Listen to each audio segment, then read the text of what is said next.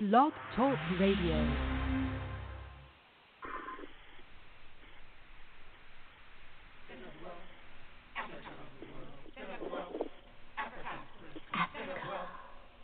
center of the world. Latitude zero, longitude zero, planned by the Creator. Zinjanthropus was the first man found on the earth. That earth was the motherland, Africa. We know that without total understanding of what happened in the past, it would be difficult to relate to the future. We know that within the structure of the music, there should be a message, and the message should be truth. So now, we give you Africa, the center of the world.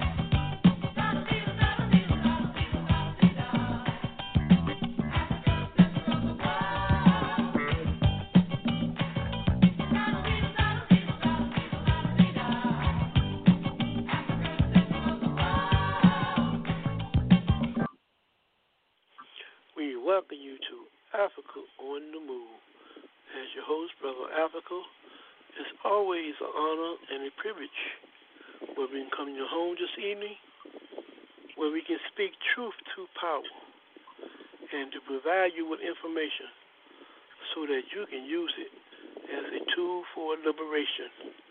That's to help liberate your people and to help liberate humanity from all of the various forms of oppression. This week on Africa on the Move, we will present part four Battles to be Fought. Along with this, we will have a special guest from Jamaica, Brother Imhotep. He's an organizer for the African Black Star. We will have him on shortly, but like always, you know how we go with our party. We first will do an introduction with our political panelists, analysts, and then we'll come in with our special guest, Brother Imhotep, all the way live from Jamaica. And then we'll close out like always. The second part of the program, we discuss part four on battles to be fought. So that's our order for the event. So right now, we can get started with our party by briefly introducing to you our political panelists and analysts for today. And we'll start right now with Brother Haki. Brother Africa, thanks for thanks thanks for having me, uh, Brother Africa. My name is Haiki Famafi Mushoki, Colonel with African Awareness, and of course, you know, my thing is all about institution building. Now, institutions are extremely important, particularly when we talk about the consequences of impersonations, particularly the U.S. breaking the global supply chain. And the consequences are many, but I want you to check this article out that um, that I, I, I read. Now, according to uh, Colonel Lawrence Wilkerson, who was an aide of um, Colin Powell, he once said, quote, most senators and congresspeople are duplicitous or partners in wrongdoing or just plain stupid, end quote. He went on to talk about the state of the world existed in two camps. One, the collective planning addressing real inequality in the world, and two, the scramble for resources or dog eat dog world in which injustice, poverty, mass casualties in the form of concentration camps, mass incarceration, genocide become the norm. Colonel Wilkerson's assertion politicians are criminals leads some credence that destroying uh, systems of global trade are not just reprehensible but criminal. Now, Trump's plan to prevent emergence of competitive rivals is a, excuse me, is a strategy fraught with contradictions, not just counterproductive. Attempts at preventing the rise of Russia and or China may have short-term impact, but in the longer term serve to strengthen both countries to better innovate or create more efficient domestic and or regional relationships, which undercuts any attempt at destabilizing both economies over the long term. However, the impact on the U.S. economy is affected negatively in both the short term and the long term. In the short term, since implementing attacks on trade, or what some refer to as protectionism, the U.S. economy has faltered considerably. In less than eight months, world trade, world trade has declined 12.1%. Consequently, in April of 2020, $2 trillion lost in just one month. Superimposed upon these losses, according to the Journal of Economic Perspectives, U.S. incomes incomes derived from trade decreased by $1.4 billion monthly. In addition, U.S. consumers paid an additional $3.2 billion per month in taxes. In other words, the cost of food increased in an attempt to generate revenue caused by destruction of the supply chain. Now, obviously, higher food prices hurt those on fixed incomes, a minimum wage jobs, which is constitutes 7% of the workers in the United States, and the unemployed. The negative impact on the U.S. economy goes further. States and cities are also negatively impacted. 63 of the 75 largest U.S. cities average $5 trillion in debt. According to the Truth in Accounting, 63 of the largest cities in the U.S. have a collective debt of $323 trillion. Here's the question If being indebted uh, prevents cities from hiring people, what will become of the additional 10 million who have joined the ranks of the unemployed as a result of COVID 19? What problems will unemployment pose for the capitalist class? What do they do with so many losers in their midst? Would a 40 to 60 percent unemployed be seen as contributing to the instability of capitalism? The obvious answer is yes. The, quest- the question is, however, how do capitalists deal with large groups of unemployed unable to contribute to capitalism's elite earnings? In the long term, destroying the supply chain will only serve to highlight the systematic flaws of capitalism. In a system that proclaims everyone has a shot at the American dream, how would it account for a system that defines winners and losers? A system that routinely transfers money from the poorest sector to the wealthiest sector. Now, quantitative easing um, is a method of wealth transfer. Uh, that is a system in which the Federal Reserve increases the money supply by borrowing from the Treasury for the sole purpose of lending, and or in some cases, giving money to corporations and or the wealthy people to invest. Utilizing the people's money to create wealth for some, by definition, excludes most from this profitable arrangement. Ironically, those who have access to hundreds of millions of dollars are considered productive, uh, while working people who don't have access to large sums of free money are considered unproductive. The evolution of this con knows no limit. In fact, corporations whose fitness or financial fitness are questionable can participate in this con game. Zombie corporations, despite being indebted while filing for bankruptcy, can also partake in this con game. These entities receive large infusions of cash from Federal Reserve and the Treasury, use the money to drive up their stock prices, making it possible for the wealthy to re- making it possible to repay the wealthy for the investments that they have made. Now, the question is for the African community, given this, this backdrop, given this reality, the question is, what are we going to do? Clearly, there's, there's the repercussions are, are, are, many. But I think one of the primary repercussions is that when you talk about in terms of economy falling as a result of corruption, then someone has to be blamed. I think for the African community, the question is who's going to be blamed. So we must have institutions to essentially deal with that question in terms of, you know, uh, culpability. And without those kind of uh, discussions taking place in the African community, it's very difficult in terms of actually forming plans in terms of surviving society. So I encourage people to build institutions in, in the African community. And next, we would like to welcome Brother Anthony to Africa on the Move. Welcome, Brother Anthony. Thanks for having me, Brother Africa. Revolutionary greetings to you, our guests, and the fellow panelists and the listening audience. My name is Anthony Williams. I'm an organizer for the All African People's Revolutionary Party, GC. Our objective is Pan Africanism, the total liberation and unification of Africa under scientific socialism. Thank you, Brother Anthony. Following Brother Anthony, we are bringing Brother Moses. Brother Moses, welcome to Africa on the Move. Thank you, thank you, thank you, Brother Africa, and greetings to everyone within the sound of my voice. My name is Robert Andrew Moses, and I've been in the struggle for scientific socialism from the moment I was introduced to Marxism during the government class back in my high school years, 1968. I call Marxism the race to cure racism. I bear witness that there's one God, Jesus, who is the author and finisher of my faith, and that Mao Tse-tung is his messenger for government. Fathers, help your children. Thank you once again, Brother Africa, for allowing me to be on the show. Okay, and to our listening audience, right now we have a special guest for today. We have Brother Imhotep live from Jamaica. We're going to ask him to come in and introduce himself. He's an organizer for the African Black Star. And we're going to get some information on what's going on in Jamaica, its relevancy to the Pan African movement, and how we can work together as one. So, Brother Imhotep, we are honored to have you on our program, Africa on the Move. Welcome to Africa on the Move. Yeah, revolutionary greetings, sisters and brothers. Um, it is indeed our pleasure. I will thank you for inviting us. You know, we thank you once more again.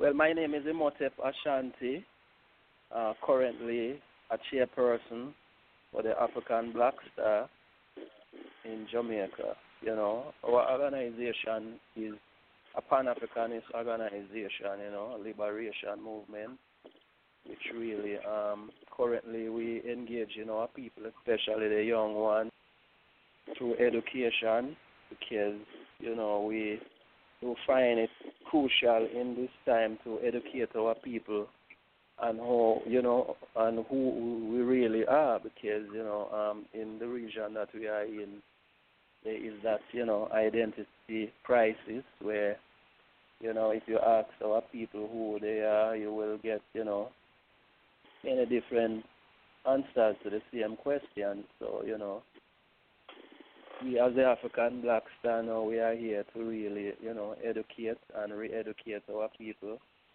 that they can know you know that we are an African people you know who were taken and forcefully taken away from our homeland which is Mother Africa.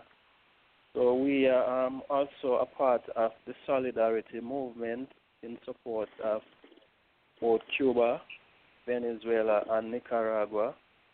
We are working with the sisters and brothers of the you know Caribbean Peace Committee and the Jamaica um, Cuba Friendship um, Association. Okay, we thank you once more again, you know, for having us. Yes, sir.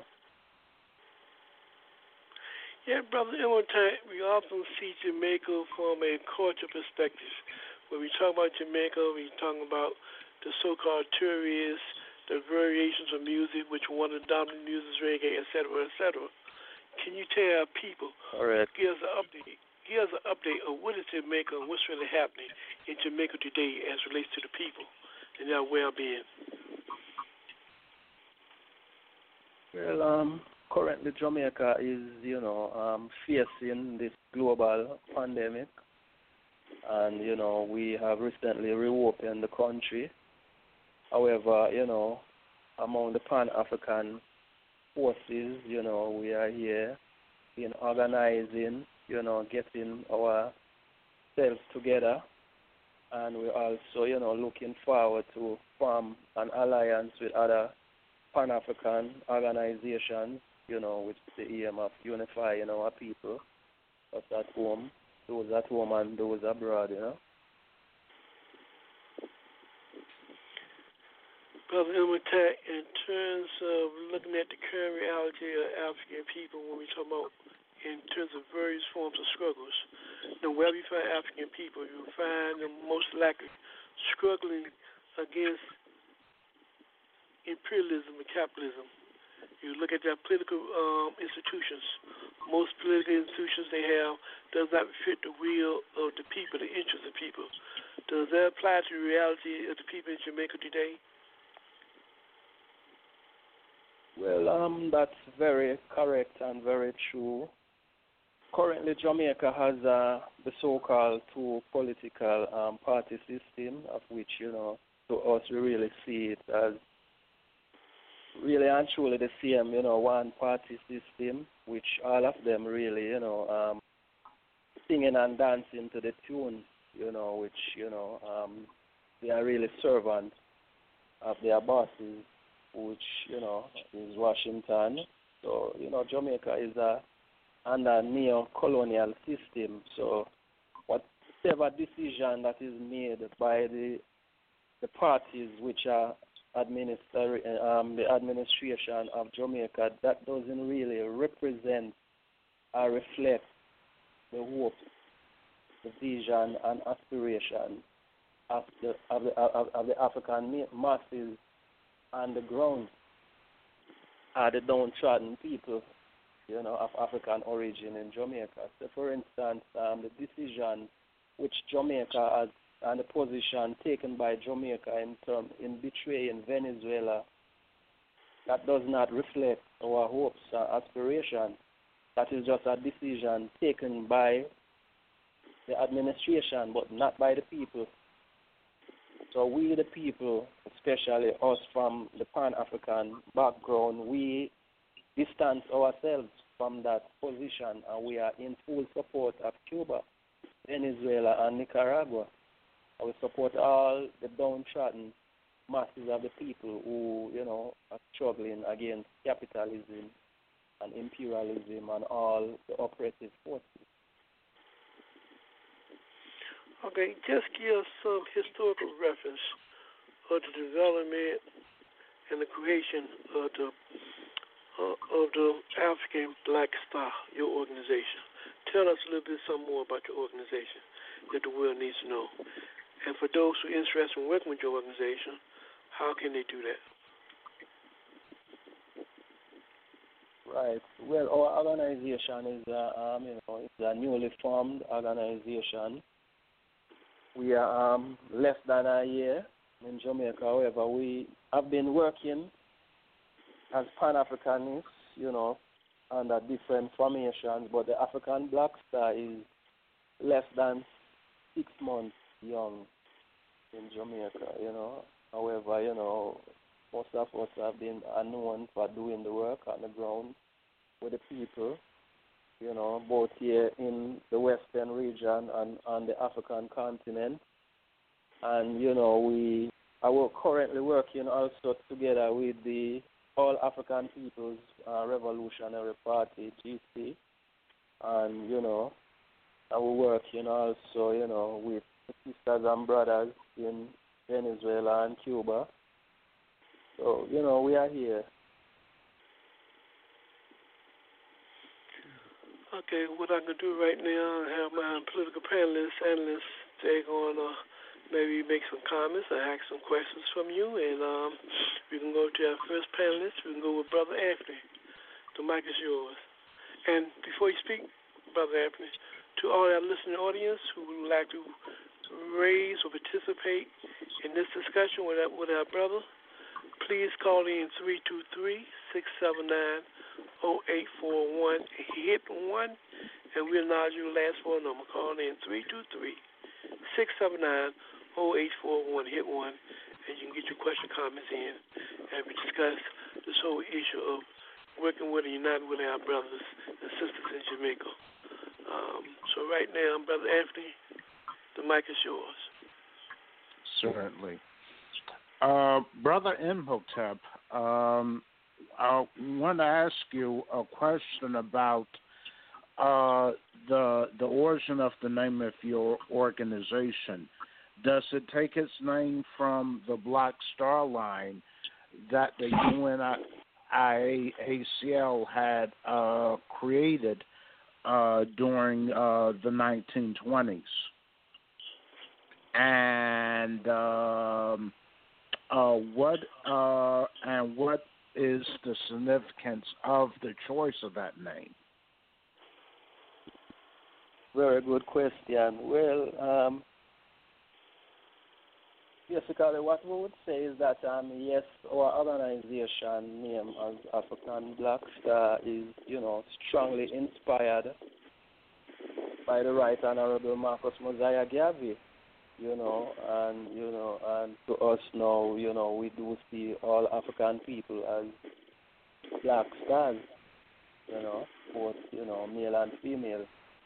So, you know, yes, you are correct, you know, we took our name, you know, from the inspiration, you know, and from Marcus Garvey.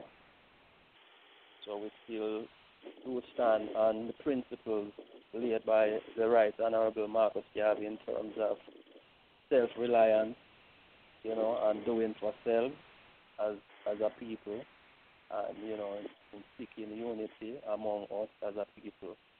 So we are strongly guided by those principles of the Right Honorable Marcus Garvey.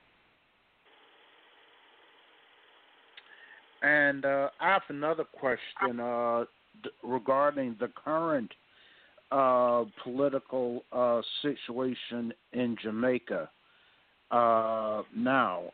Um, I know from uh, I recall from research historically Jamaica, uh, you know, ha- has in the past had close relations with Cuba. Uh, at least up until the time that uh, uh, that uh, Edward Seaga uh, took took over the presidency of Jamaica. What is what is the status presently?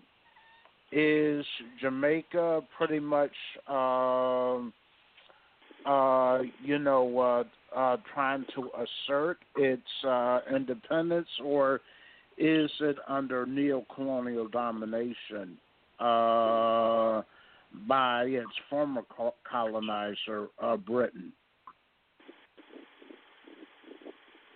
Well, um, Jamaica, it is a neo-colonial state because, you know, although um, lot of people, uh, you know, were sold this illusion of independence, which is a sham independence, which you know most of our people still celebrating it. I think right now they would say um, we're celebrating 58 years of the so-called um, independence. But um, you know, knowing the reality, us who have worked within the system and serve within the system, we know for a fact that Jamaica is not an independent country.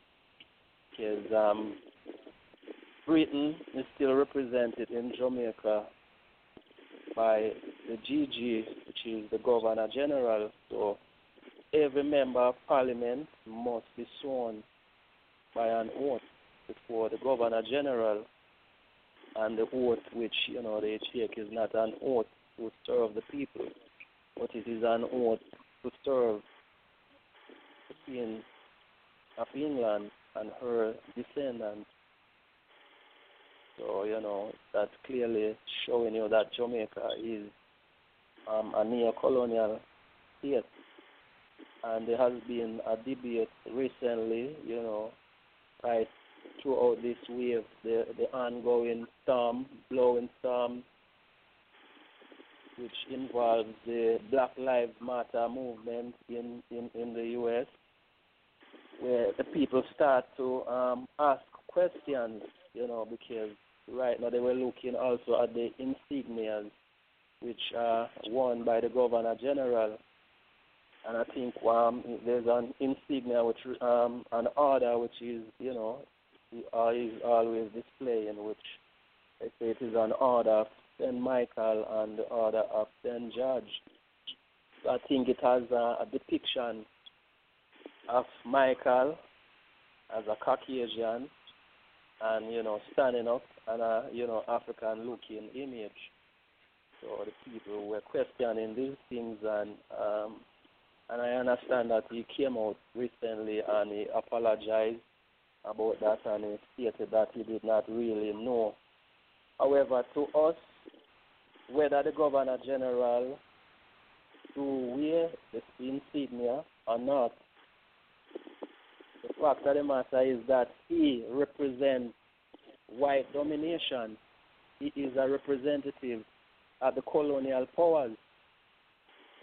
So even if he was to be removed, if Jamaica still continue to function under the current system, we will still remain a neo-colonial state.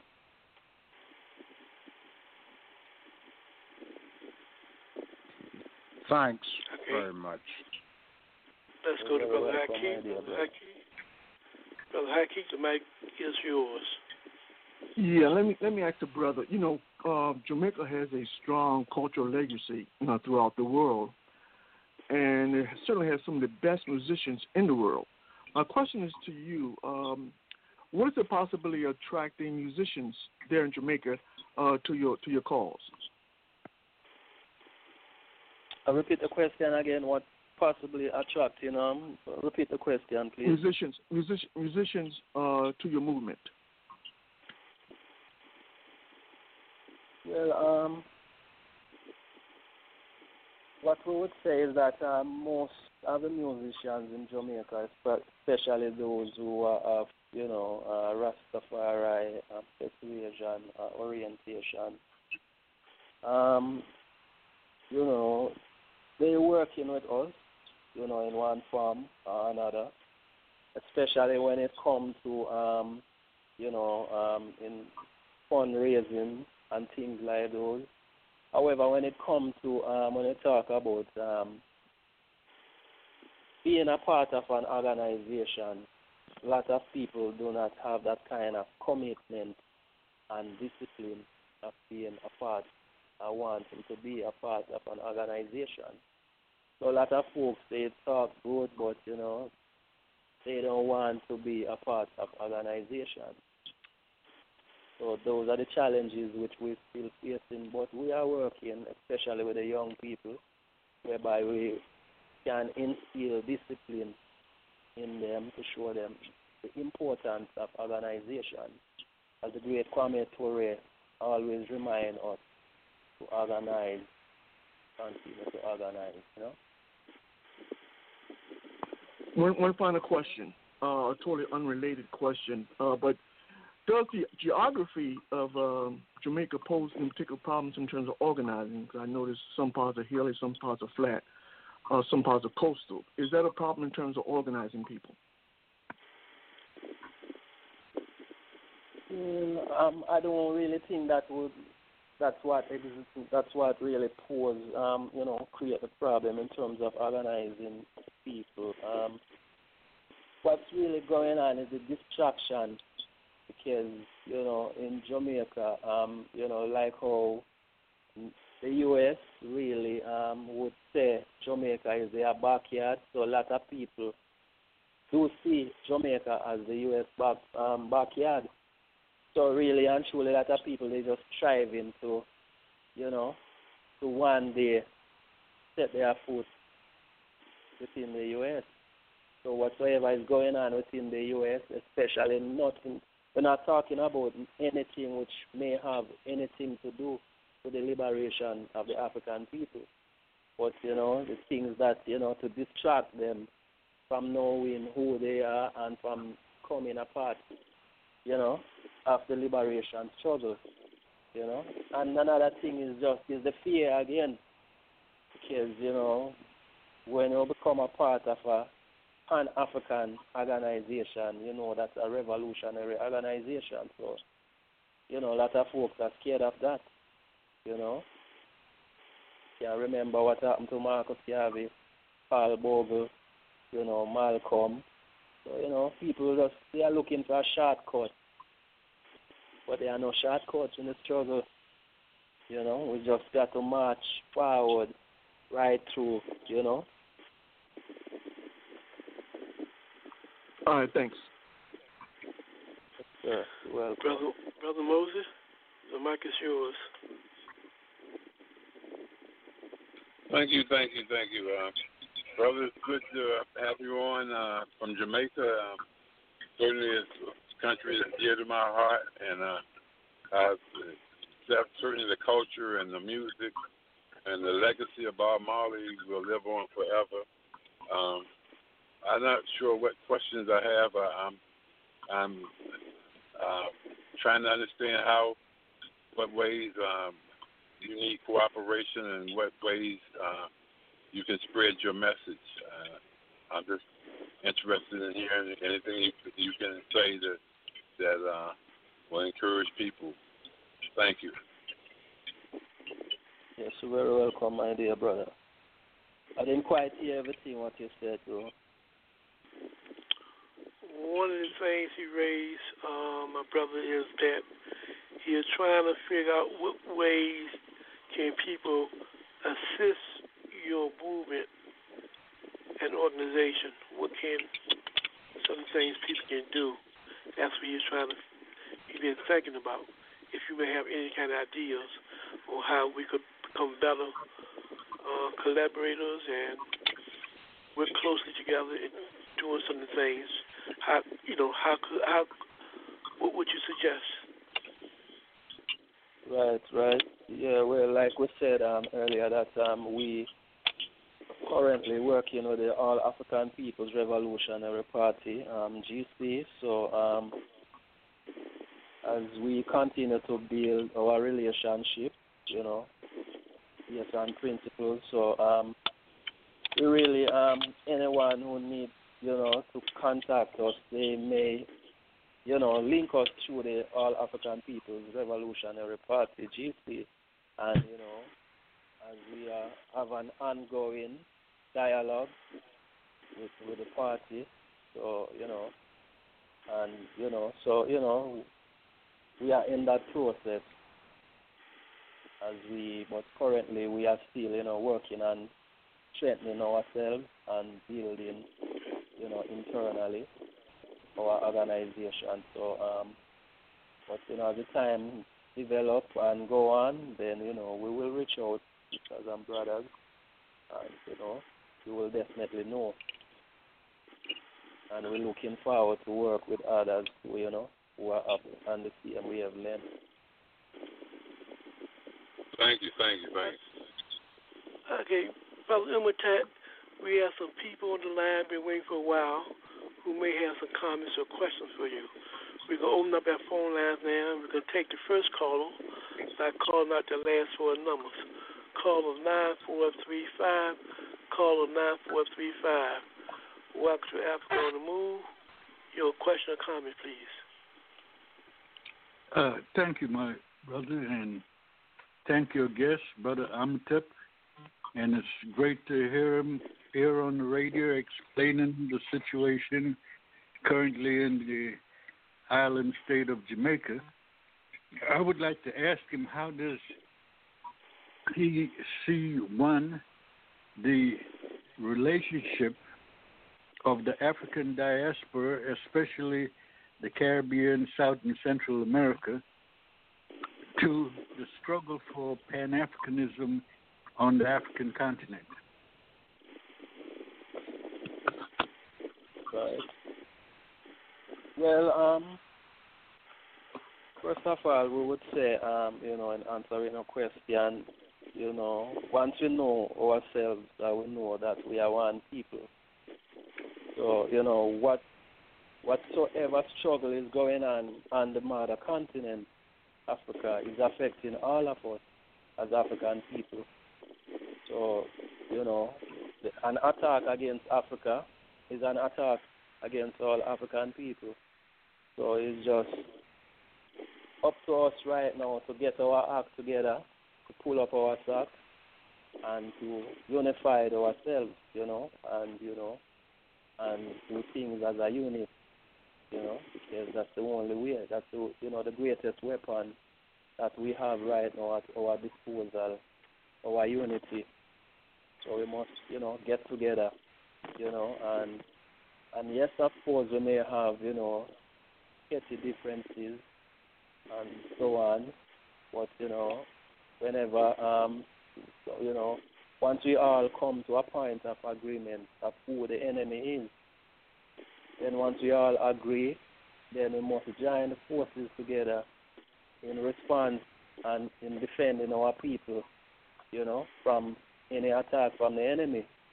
And in also protecting ourselves as a people. So we are one people, you know, and we, you know, the same struggle we are all facing.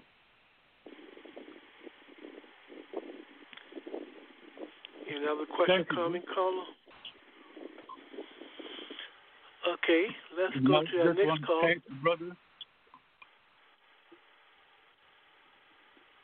Yes, go ahead, caller. Nine four three five. Finish your statement. I just wanted to thank the brother and to tell him to stay strong. It's a long struggle, but we will win. Yes, we give Okay. thanks. We do give thanks, my dear brother. We are we are winning, you know, and that's why the enemy is, you know, repositioning itself and changing its strategies. Because yes, we are winning. Okay, next we'll go to our next caller. They've been waiting patiently. That caller last four numbers are five one four six. Caller five one four six. Any question or comments for our guest today from Jamaica, Brother Imhotep? Caller five one four six. The mic is yours. Yes, I, I do appreciate your strength in doing and moving forward. Sometimes it takes a long time to address your concerns, but I think that with your devotion and your commitment, uh, as has been said, you should not feel defeated. You have to stay the course. Please stay strong and know that the panel, we all care and we're paying attention. Thank you for your cause. We really appreciate you very much. We do give thanks, Okay. you know. We thank you. Okay, let's go to our next caller that been waiting patiently. We have caller 6308. Caller 6308. Any comment or question for our guest? Caller 6308. The mic is yours. Caller 6308. Any question or comments? Okay, I guess our caller don't have no comments or questions. So we'll, we'll continue to move forward. Brother Imhotep, uh, when we look at the social and political conditions in Jamaica today, can you give our people a sense of what are the primary movements that are going on in Jamaica that that we need to be aware of to better understand the present social, economic, economic, political makeup of Jamaica today? What would you say be some of the major movements that may be taking place now in Jamaica as relates to the people? Well, um, in Jamaica right now, we can tell you that, um, you know, the African people um, are being weakened, you know, and divided by the enemy. Via the so-called two political parties, you know, where whereby, you know, these parties are just dividing the people, you know, into some small tribes where, you know, they are just forcing and fighting against each other. However, one thing we can say over the number of years, we've seen that the people, through the constant re-education, you know, of the people and we engage in them, there is no more conflict based on politics right now because recent, uh, I can recall during the re- recent elections, we have seen the very first time whereby you could see people from different political parties. You know, you could identify them by the different colors. They were all dancing and jumping together. You know, so so you know. However, and these guys, what they really doing is to you know, they will just really use the the crumbs to control the people because you know the pressure is on and everybody would want you know food to, you know to, um on their table. So these guys now they really control controlling the limited resources. So that's what they they use to control and to divide our people.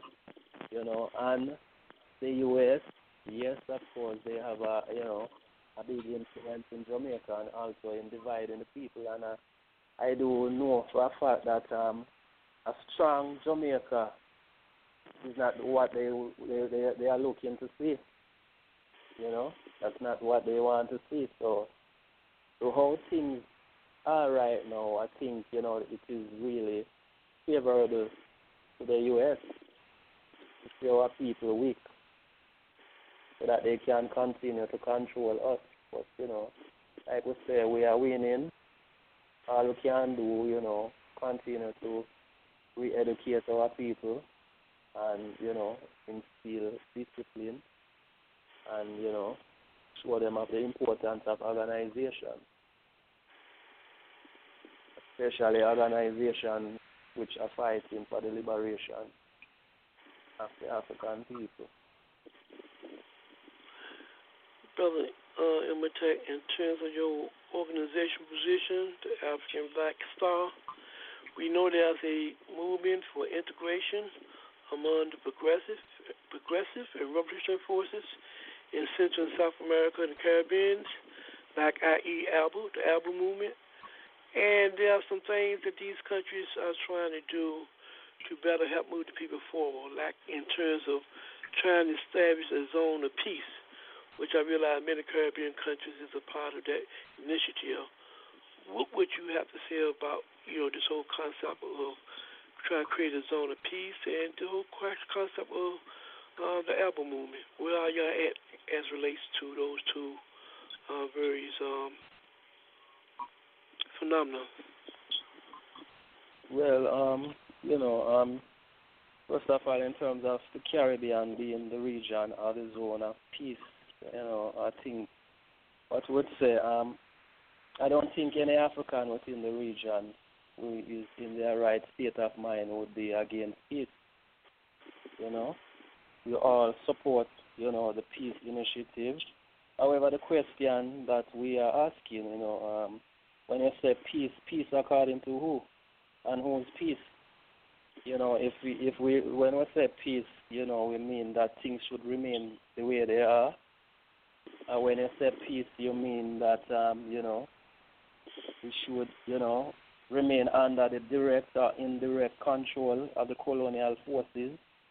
Then if you know it will still remain under the direct and the indirect control of Britain, France, you know, Dutch and those guys and their neo-colonial puppets and agents, then that's not the kind of peace which we're looking for. You know, to us, really, peace means, you know, uh, our people having access to land, food, medicine, water, you know, education, and a creation of an egalitarian society. And in terms of the, you know, and the right, you know, the life. And in terms of the ALBA, that initiative, you know, um, championed by Venezuela under the leadership of the great Colonel Hugo Chavez and the Commandant Fidel Castro. You know, it you know, we are in full support of that initiative because, you know, the main aim is to protect the region from the U.S. hegemony. And, you know, we continue our still in full support of, you know, of that initiative. Like we have already stated to you that um, decision taken by Jamaica and the Jamaican administration that does not reflect you know, our vision, our hope and aspiration. Their decision does not represent us. So we are in full support of the ALBA movement. And we are part of that. Like we say, we are networking with the sisters and brothers in, in, in South America, in Cuba, Nicaragua, and Venezuela.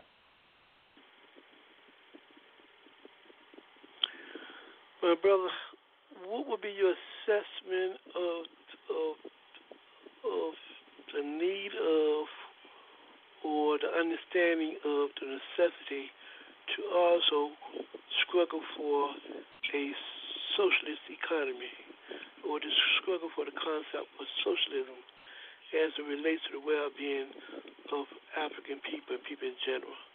What would you say to the need for a call for fight for socialism as relates to the people understanding Jamaica around this question of the need for socialism, as well as understanding the impact of what a capitalist, what a imperialist economic system has brought y'all. What is the people understanding around that particular battle and issue from your perspective? Well, I think um, we as Pan Africanists, we have to continue, we have to educate ourselves and our people, you know, and the meaning of socialism because I don't think um, you um, it's possible for any Pan Africanist for you to be a Pan Africanist and, and you know and, and be a capitalist, you know. So we got to educate the people, but because of the media which bombard the people with misinformation,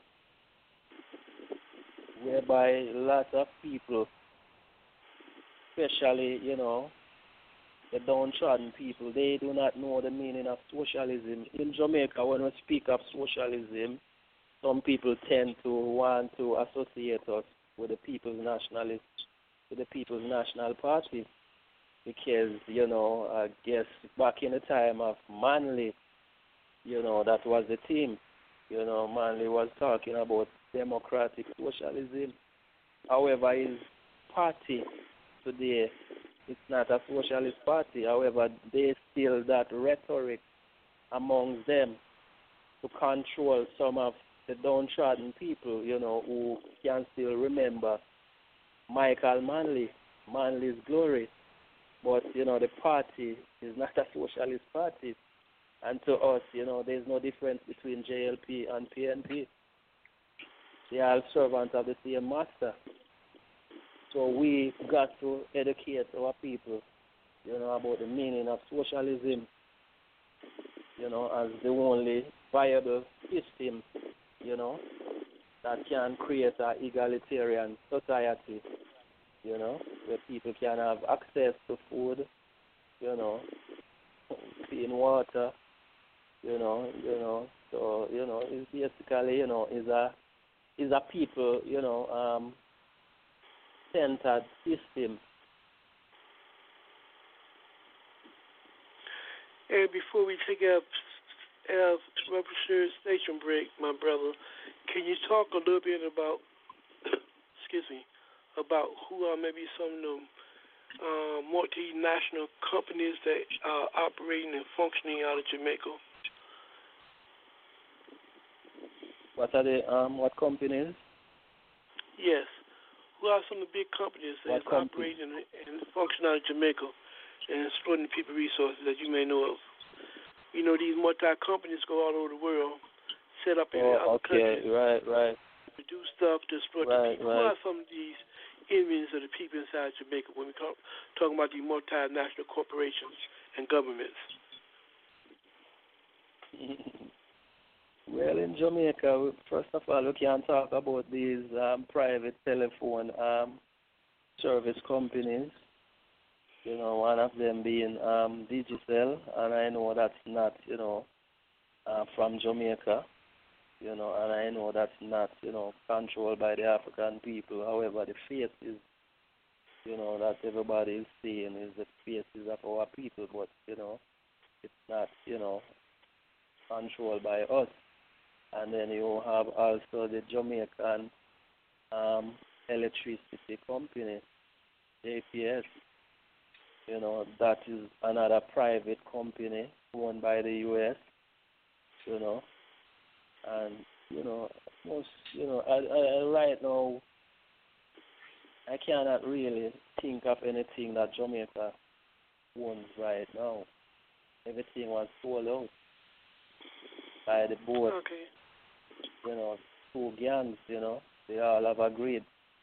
You know, sell out the people left, right, and center. Okay, my brother, what we're going to do right now, we're going to take a station break, and when we come back, we want you to just give the listening audience uh, some final thoughts about your organization, your party, and how they can help you again. Okay, so when we come back, we're going to make you, um, give you an opportunity to give us some closing thoughts on the nature of the work that you're doing. So we're going to pause for this call, right. so we'll be right back. You're listening to Africa on the Move.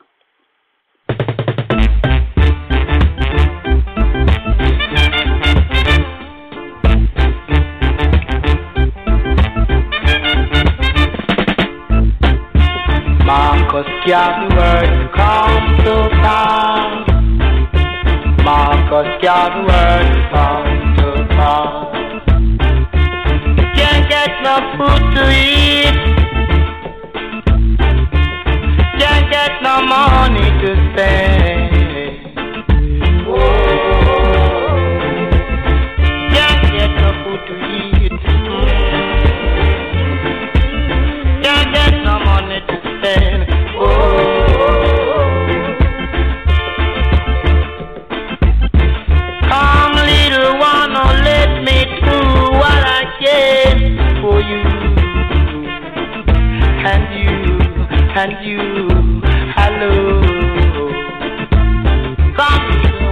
One,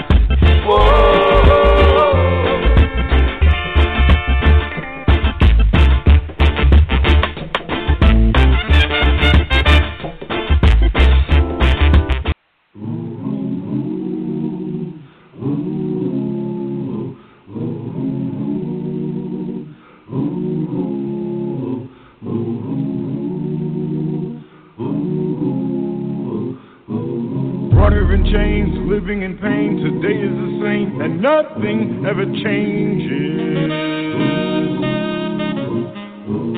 Hung by a noose, can't tell the truth, filled with abuse, and everywhere there's danger. How long can this go on? When will the light I see?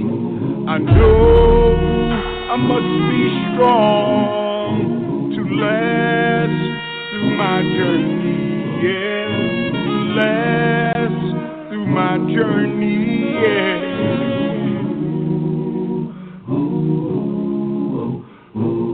Time will arrive when we must decide to get off the ride and stop going through these changes. We must prepare and learn how to care, for soon be where our lives won't be in danger. And when the light is clear, oh, how beautiful I will be to know that I've been here and made it through my journey, yeah, and made it through my journey, yeah.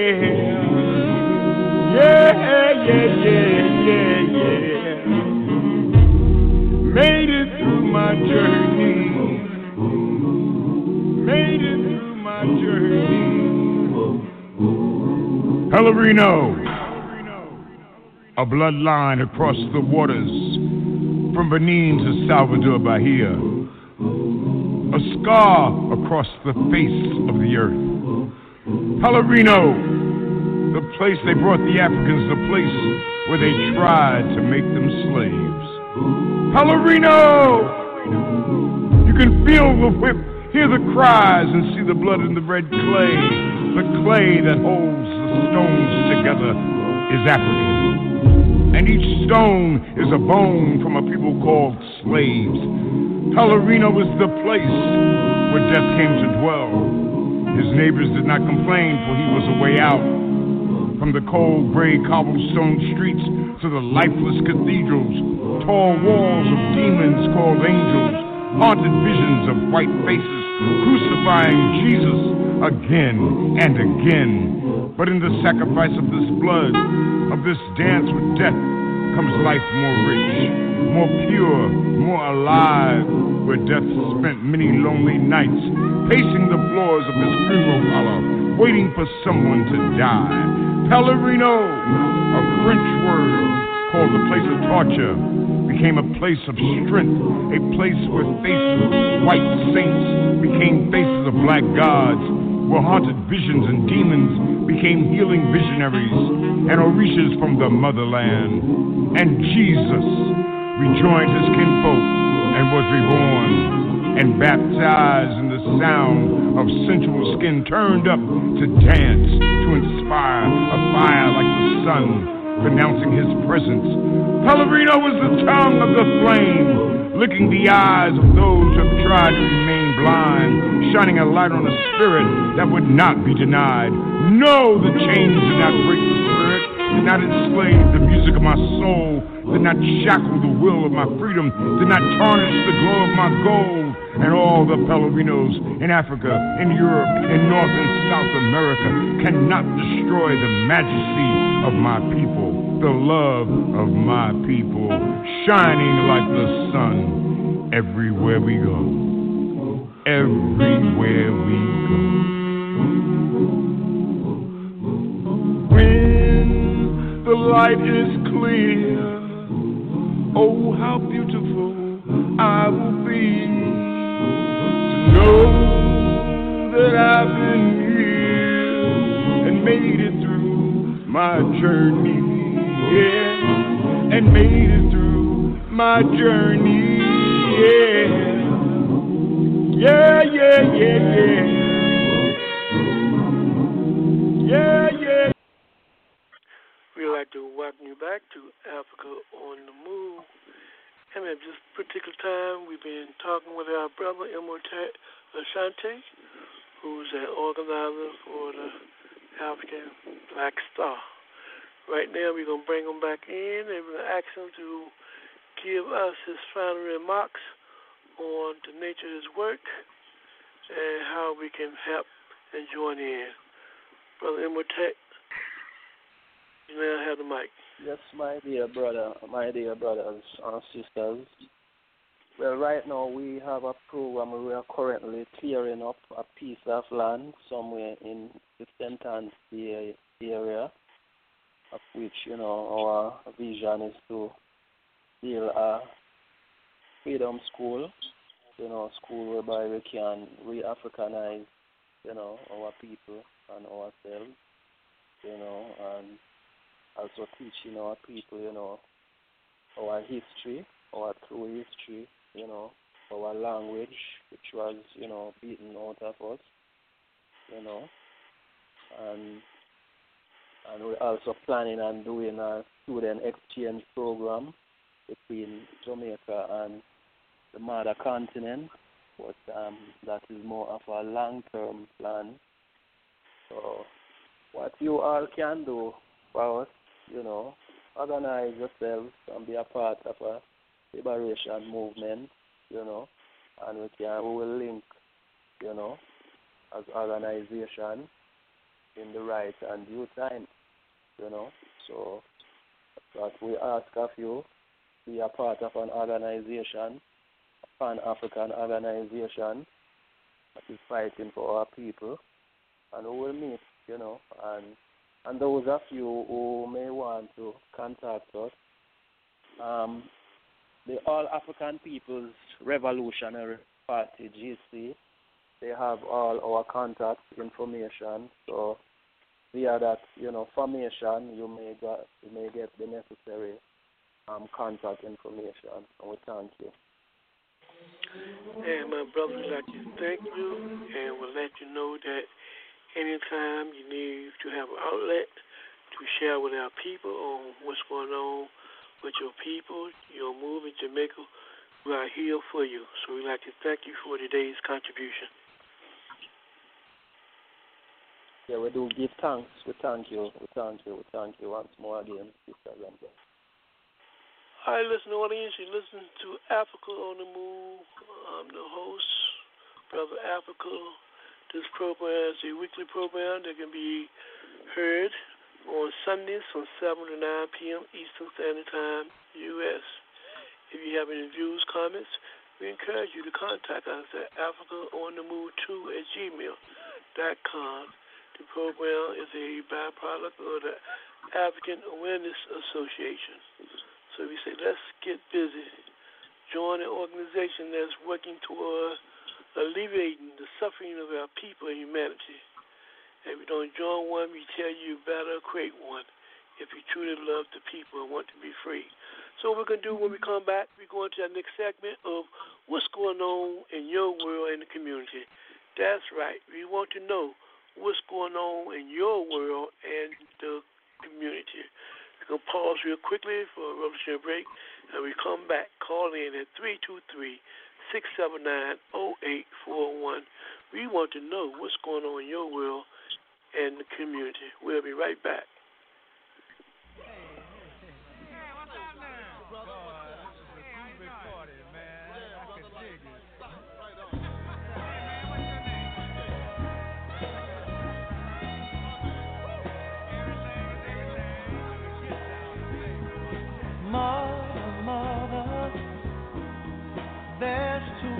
Of you crying.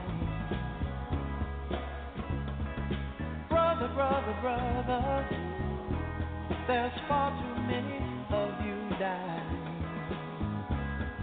You know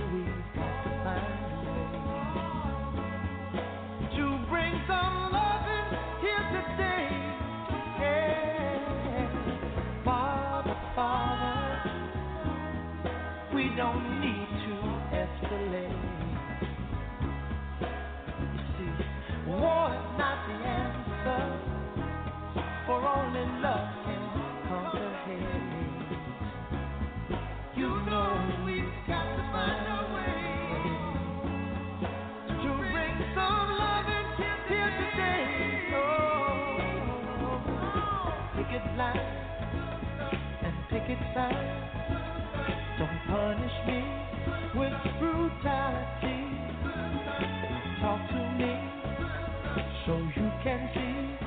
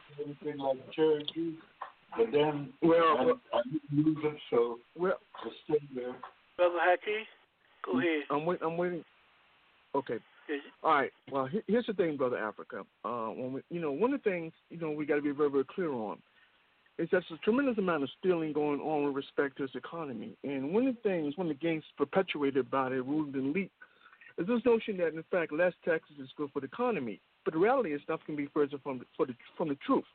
But nonetheless, they persist in this lie simply because it ingratiates the benefits the few at the expense of the many. Now, I want you to check this out. Now, in 1971, President Nixon ended the gold standard. The value of money would no longer be tied to gold. Instead, the value of money, U.S. dollars, will be determined by the might of the U.S. military power and its ability to ensure the dollar remains the world's reserve currency. In other words, all oil transactions will be in dollars, and because all countries depend on oil, this ensures the dollar's value, uh, while solidifying U.S. global domination. Nixon unwisely believed decoupling from the gold standard would enhance the wealthy's access to money while increasing investment opportunities, lending to more growth for the U.S. economy. Nixon was partly right. The fiat currencies that ensued, fiat currency, of course, being currency created from nothing, certainly extended access uh, to wealth for to money for the wealthy, but in the process created the avenue by which foreign investments in the U.S. could be exploited to the detriment of the U.S. economy and job creations in the U.S. The assumption increasing money supply would stimulate economic growth, therefore job creation gave rise to right-wing ideologues who formulated policies in conjunction with more money in circulation and tax cuts would not only stimulate the economy, but would eliminate, if not reduce, unemployment considerably. Chief among these ideologues was President Ronald Reagan and UK Prime Minister Margaret Thatcher. Both advocated uh, deregulation, uh, excuse me, deregulation, uh, in other words, no rules for businesses, and tax cuts for the wealthy. Ironically, when the tax cuts for the wealthy were implemented, the results were disastrous. In the U.S., incomes for the top 10% of wage earners increased by 110%. Incomes for workers increased only just 25%. Now, the situation in the UK was comparable, with the National Health Services negatively impacted as revenues decreased. Historically, the notion tax cuts equal lower unemployment has seldom materialized. In fact, it's not true at all. In fact, increasing taxes does more to actually uh, reduce unemployment and inequality. During the golden age under President Eisenhower, during, between the years 1953 and 1961, per capita incomes grew by 2.2% across the board. Consequently, huge numbers of citizens, specifically white citizens, moved into the middle class status. Keep in mind the tax rate at this time was 91%. This was created not by reducing taxes, but actually increasing taxes. This feat was replicated by Bill Clinton during his presidency between the years of 1993 to 2001. Clinton raised taxes on the wealthy and in the process obtained economic growth while averaging 250,000 jobs monthly while balancing the budget at the same time. Now, the point here is not to advocate presidents through economic policy can unilaterally el- eliminate or reduce unemployment. The point I'm making is starving the economy by, by revenue or revenue by tax cuts will not only prevent any, any stimulation of the economy, but will actually contribute to inequality in society. Now, Scandinavian nations uh, pay the highest taxes in the world, and the level of inequality in balancing budgets does not appear to be a problem. So, what is it about America that seems to evade this point? It's imperative that working people in the U.S. awaken to the reality that we are constantly being manipulated by those positions of power, and understanding that tax cuts does nothing for the overall economy other than to ingratiate to empower the few at the expense of the many. So we got to understand the game that's being perpetuated against us when people talk about lower taxes for the wealthy.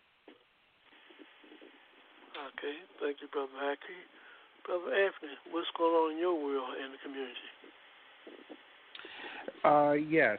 Uh, let's see. Uh, uh, locally, uh, let's see. Um, the, uh, the, the, the, the, there's been a rise in the in in the COVID nineteen pandemic in several states inside the U.S., particularly those states that reopened their economies early uh, like uh, Georgia, South Carolina, Texas, and uh, uh, several other states, and it's getting worse.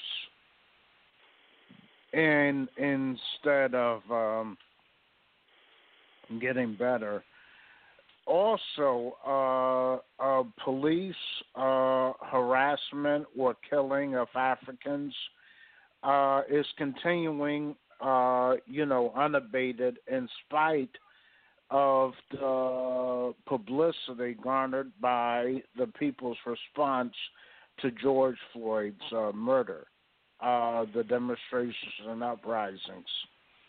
Uh, but uh, let's see, but police harassment of Africans, Latinx, and indigenous people continues. Brother Moses, what's going on in your world in the community?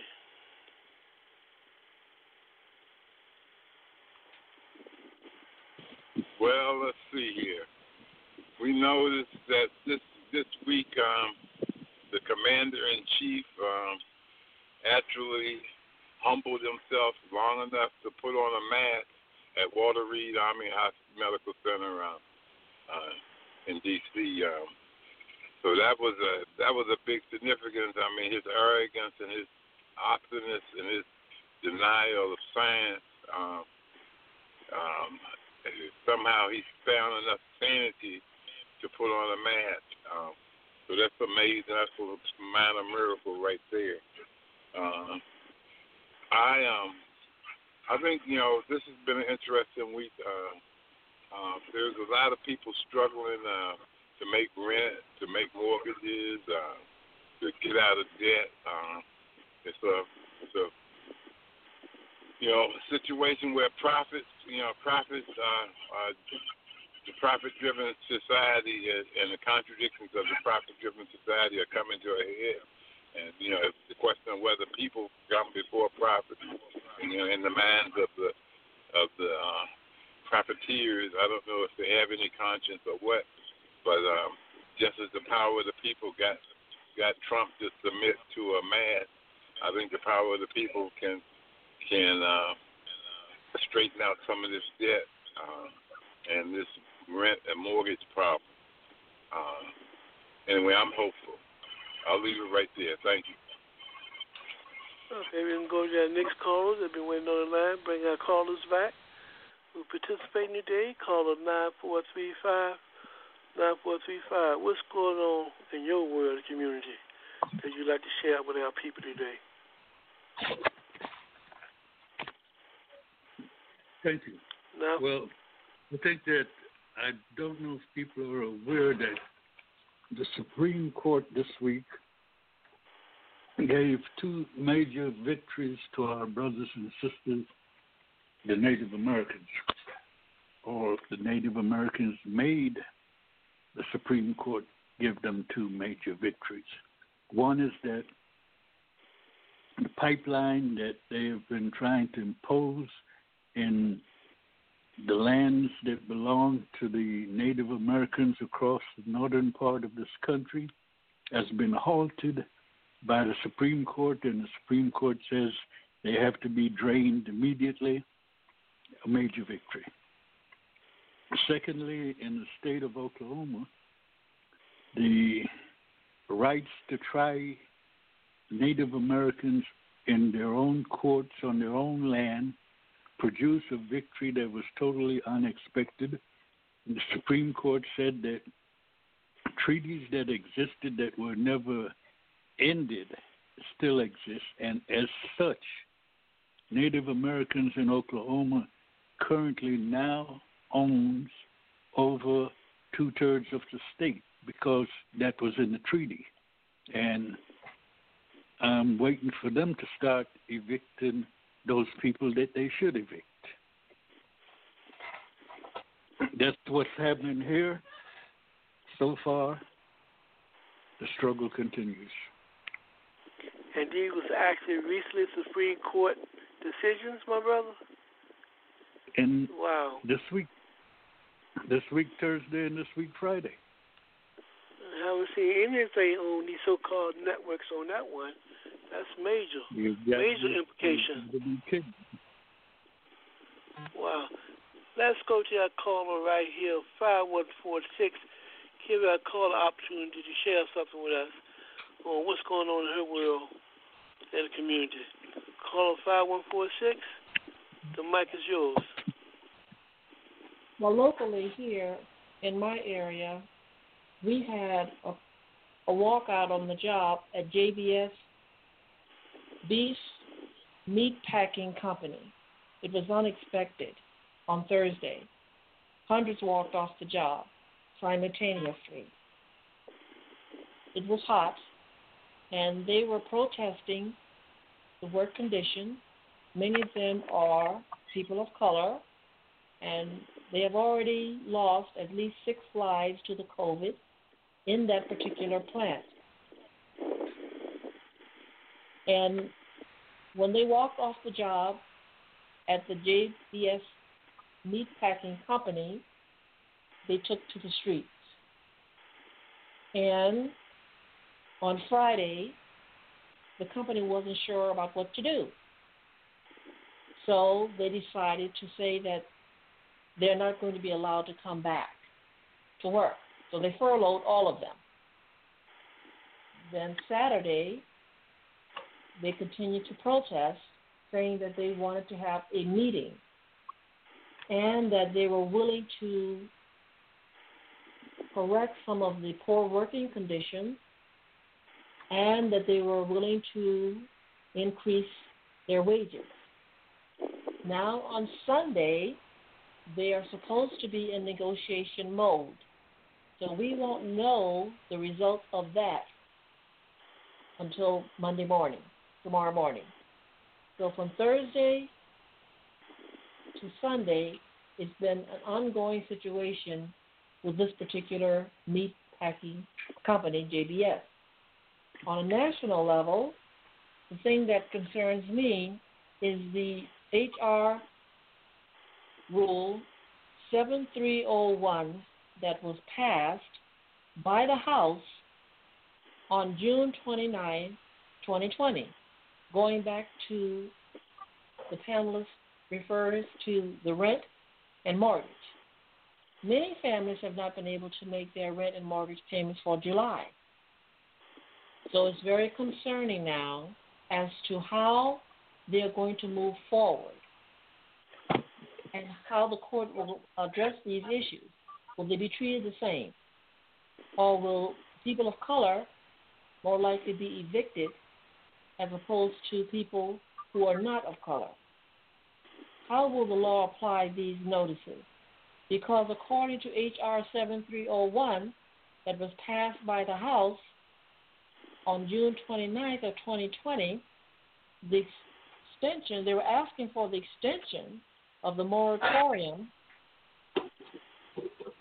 to March 27 of 2021. So it's going to be interesting to see what happens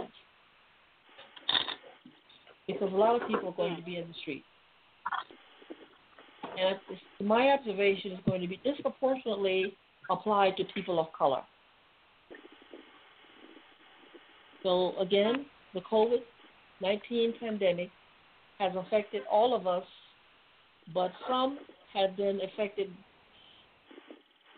more harshly than others. Not to mention the fact that we're all up in arms about what's going to happen with the schools in a few weeks. Plans on the table. Teachers are afraid to go back. Children don't know what to do. If they're going to be three days in school, two online, two oh on school, three online, they don't have a plan in place. Nevertheless, many politicians are saying, regardless, they want the children back in school. Now, is this about money or is this about education? What is it really about? Thank you. Those are some interesting questions. We want to at least discuss a few of them before we make our transition to our theme tonight. Uh, panelists, I would like to raise this for everyone and get your response, general response. We can see that African people, and I hate to use the term people of color, but African people, indigenous people, they are being attacked in many ways in terms of um, losing their lives unnecessarily. Recently, there have been some cases, in one particular case, of a sister um, Sean Asia Washington. She was a 26 year old young lady working in uh, in New York City, and she went to give birth, and for some strange reason, very happy, end up losing their life just by having a normal pregnancy. And this is seen to be going on a lot within the African community with African women. Men just having basic birth it become very difficult. Many of them are losing their lives. What do y'all make of, of that phenomenon?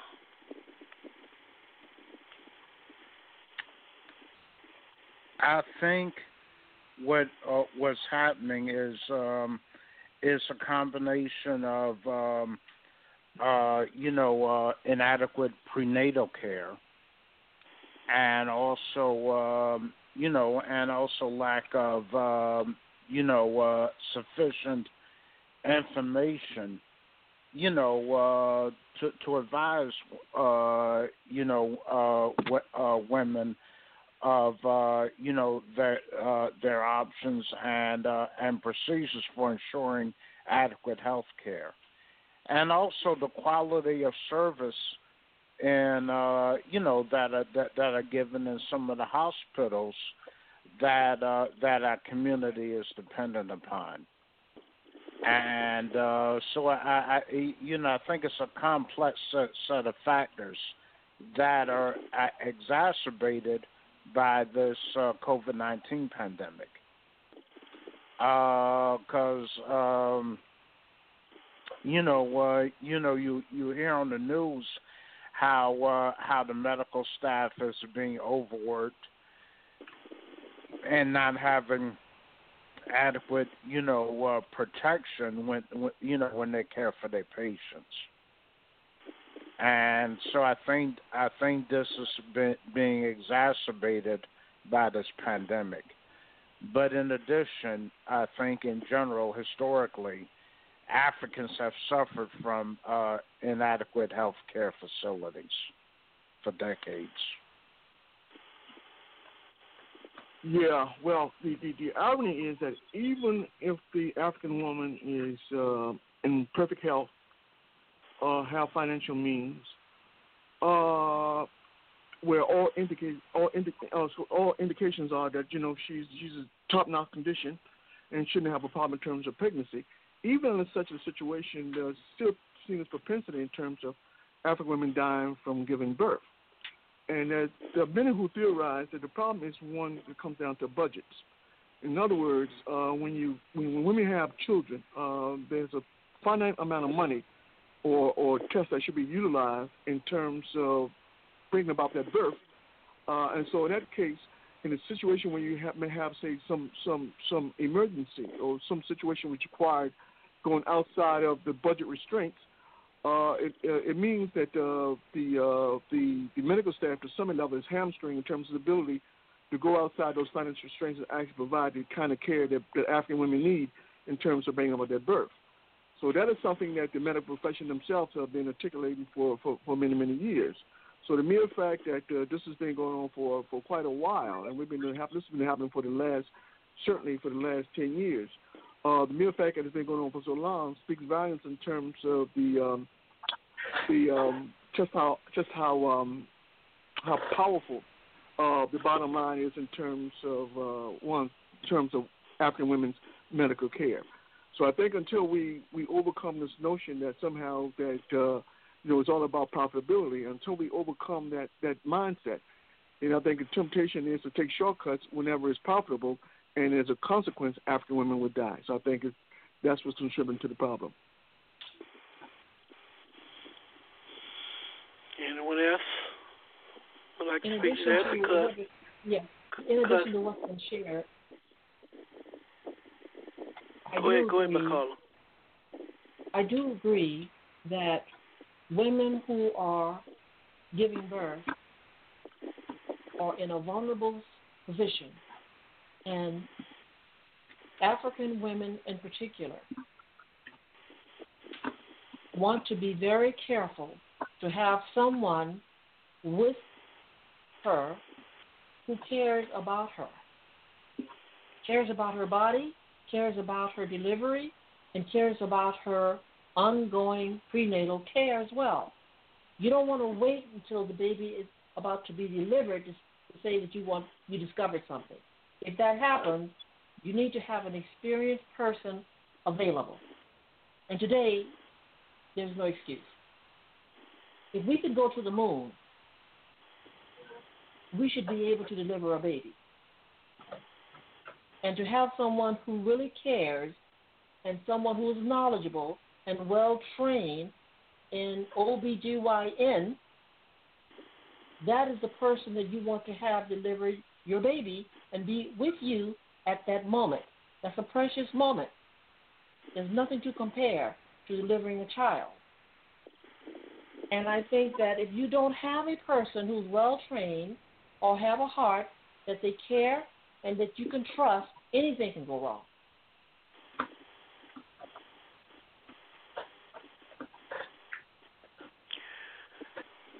Anyone else? Because we would like to alert our uh, listening audience if they ever get a chance to look up this article, Death of Sha-Asia Washington, pregnant 26 year old black woman, highlight highlights devastating trends. And this one from the Rolling Stone, written by E.J. Dickerson on July 9, 2020. It's raises a very fundamental issue in terms of are these um, so-called mishaps are intentional. Because for some reason, it only happening based to African women. It's not that they are in any kind of position, high-risk positions. Um, one of the things the article states, and I know it's true by going to a doctor, that many or most of these doctors do not want to listen to their patients when their patient tells them something. And when you read this article, there are several articles that have been coming out recently behind, just having a normal basic birth. We are losing African women for no reasons. And these people at these hospitals are not being accountable. They are making decisions and doing things that are medically, medically speaking, was unwise to do a given situ- situation. But yet no one has been held accountable. Anyway, that's something that we need to um, continue to be um, take a closer look at and keep eyes on in terms of another form of illuminating African people. Um, right now, my other question to the panelists is: recently there was a response around the Fourth of July issue of there was some kind of national alert going out that certain hate groups, Ku Klux Klan groups, was going to was were going to commit certain um, killings against African people, and the African community beware, aware, where there was one organized African group, remind me of defense of the Deacons of, of Defense back in the day. They took a, they responded to that threat. By going down, I believe, Georgia, and confronting some of these organizations, and it was a really interesting response to not only to um, from the community, but also from official uh, police departments down there. But one of the things they alluded to is they have been preparing themselves, organizing themselves to start defending our community. I think the name of the group is, you know, we're not taking no more of this, you know what. Uh, for those who's familiar with the incident, I would just like to hear your response to this type of organizing, organizing and reaction to what they just recently did in terms of not only to get the communities back up, but, but as well as the official police department in the area. I know, Brother Haki, you had a chance to take a look at that. What you make of of that group and their and response to their action this past week? You know, Brother Africa, the, the, the bottom line is that the situation for you know um, for African people in society is perilous. And one of the things is that uh, we don't have the luxury in terms of limiting strategy in terms of how we're going to survive in a society. We have to have multiple strategies in terms of survival in a society. And one of the strategies often downplayed is the notion is the notion that uh, whatever we do has to be quote unquote nonviolent. But nonviolent, of course, has its place, and of course, strategically, it's, it's not a bad idea in terms of negotiating and trying to talk to people in terms of remedying, you know, any type of uh, any type of uh, uh, uh, misperceptions that may exist between people. But the bottom line is that, unfortunately, when, when you talk about social com- social conditioning of human beings, one of the things, if you got a person who's been socially conditioned uh, for you know for for decades, uh, you have a person who's been socially conditioned through the family uh, or through society per se. Then reality is that when we talk about the impact it has on that person's uh, uh, uh, level of understanding the world, it's profound. And so, given that reality, then we got to understand that the reality is we simply can't always talk to every every adversary, every enemy that the African community is confronted with. Some of these people out here are hell bent, uh, intent on the destruction, physical destruction of African people. And one of the things in terms of history, one thing is very very clear. You know, uh, either you, either you respond to the threat, or you pay the price for not responding to the threat. So we really don't have any recourse.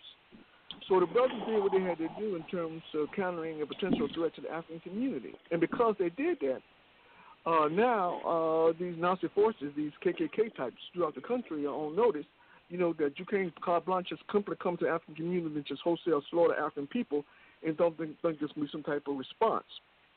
So I think that uh, the strategy that they use is, is, is, is a vital one, and it's and there's no way you know uh, anyone who who thinks about the situation can dismiss you know, the relevance in terms of the, the, the move by those brothers with the in, in fact uh, coalition in terms of actually going down to Georgia and actually, you know, co- you know, attempting to confront those racist forces that exist in Stone Mountain, Georgia. So, so clearly, you know, uh, you know, I think that, uh, you know, um, my hats off to those brothers and sisters, you know, who actually participated in that formation, because we got to have it. You know, we we got politicians uh, certainly, and, and, certainly we engage in a tremendous amount of discourse in trying to get people to understand right from wrong. We engage in discourse around the question in terms of the injustice that fundamentally pervades society.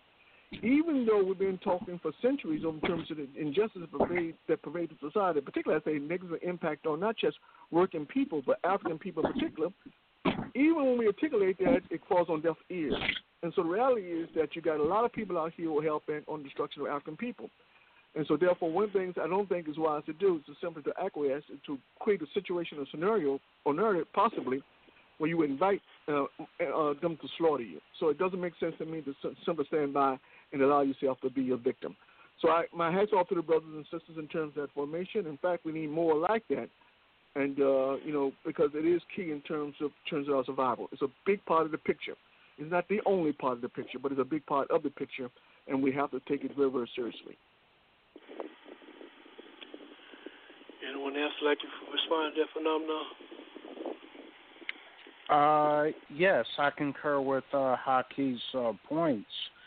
That is a part of that strategy. Uh, it is part of uh, you know what we have to do, and uh, but I hope you, you know, but it can't be limited to that. You know, the highest level of organization is political organization.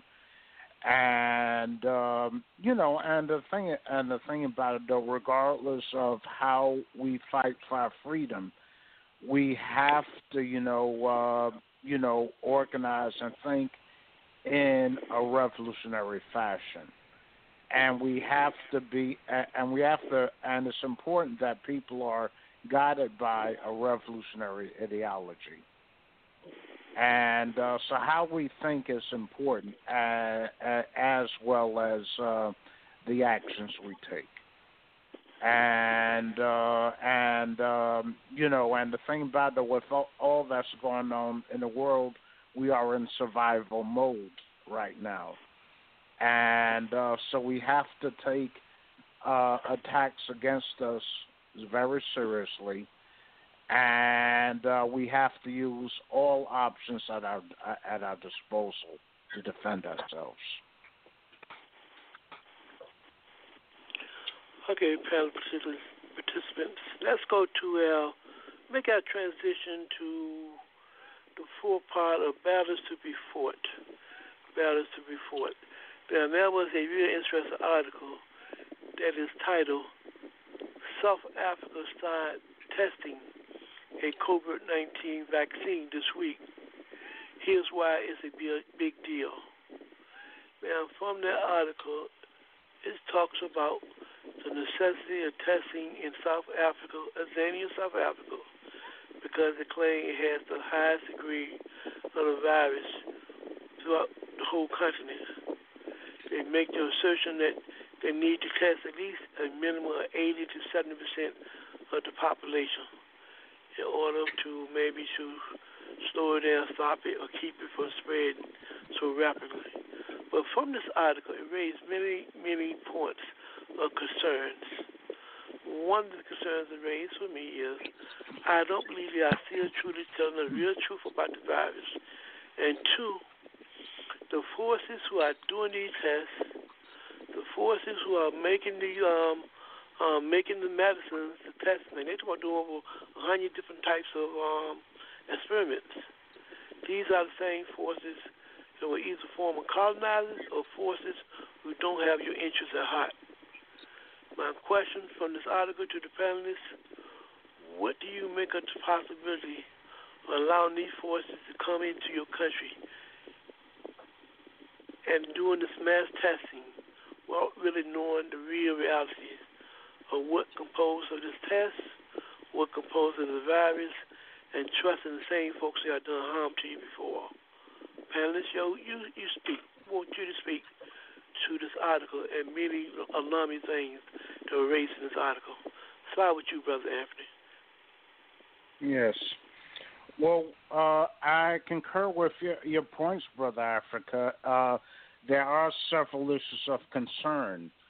Uh, one is the fact that the funding for this uh, testing is being underwritten by the Bill and Melinda Gates Foundation, which raises a flag in my mind in terms of um, uh, what their uh, you know what the what the real purpose of this vaccine uh, uh, t- testing is, and why all the emphasis on vaccination as opposed to uh, getting at the cause of the uh, of uh, COVID nineteen and uh, engaging in uh, prevention and health education, and rely and uh, this old, this very heavy dependence on uh, on a vaccine seems to be uh, worldwide, but it seems to be targeting Africans in particular.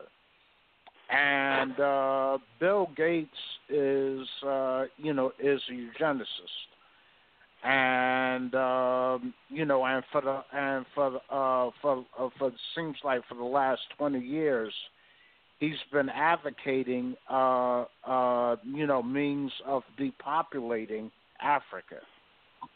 So that raised a suspicion in my mind and about what the true intentions are and how much do the people that are engaged in these tests know about what uh, what they're getting into.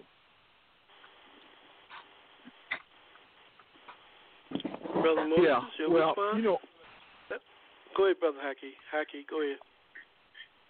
Yeah, you know, one thing I have to keep in mind when I read this article, I thought about uh, uh, President uh, John Magufuli out of uh, Tanzania. Of course, uh, for those who don't know, uh, Doctor, I mean, President Magufuli, he sent some samples, some COVID samples, um, and he utilized a, a, animal and a plant, and he sent it back to the Western laboratories that had it have it analyzed to find out if, in fact, uh, uh, the samples were infected with COVID 19. Ironically, they both came back positive for COVID 19. You're talking about a plant and an animal. So clearly, uh, uh, President Magufuli realized that something fundamentally wrong, something's not right here in terms of you know uh, what's going on with respect to this testing around COVID 19. And so he took the position that we got to be very, very cautious and we got to try other alternatives as opposed to relying on the West in terms of a cure, you know, for the, for the, for, the, for this virus. So when I think about that, I think about this term to this test that's being you know, being conducted by Oxford Jenny, the Jenny Jenner uh, Institute. Uh, one of the things, the first and foremost, Brother Africa, they they talk about the fact that they're not um, sure what the dosage should be in terms of the treatment for the virus as a prophylactic. Secondly, they talk about the fact that uh, they have no clue as to the impact it's going to have on the participants who actually take the virus. I find that very, very ironic that you have these these particular questions. You, you know that you that these questions at the very minimum at least should have been uh, utilized in terms of on animals.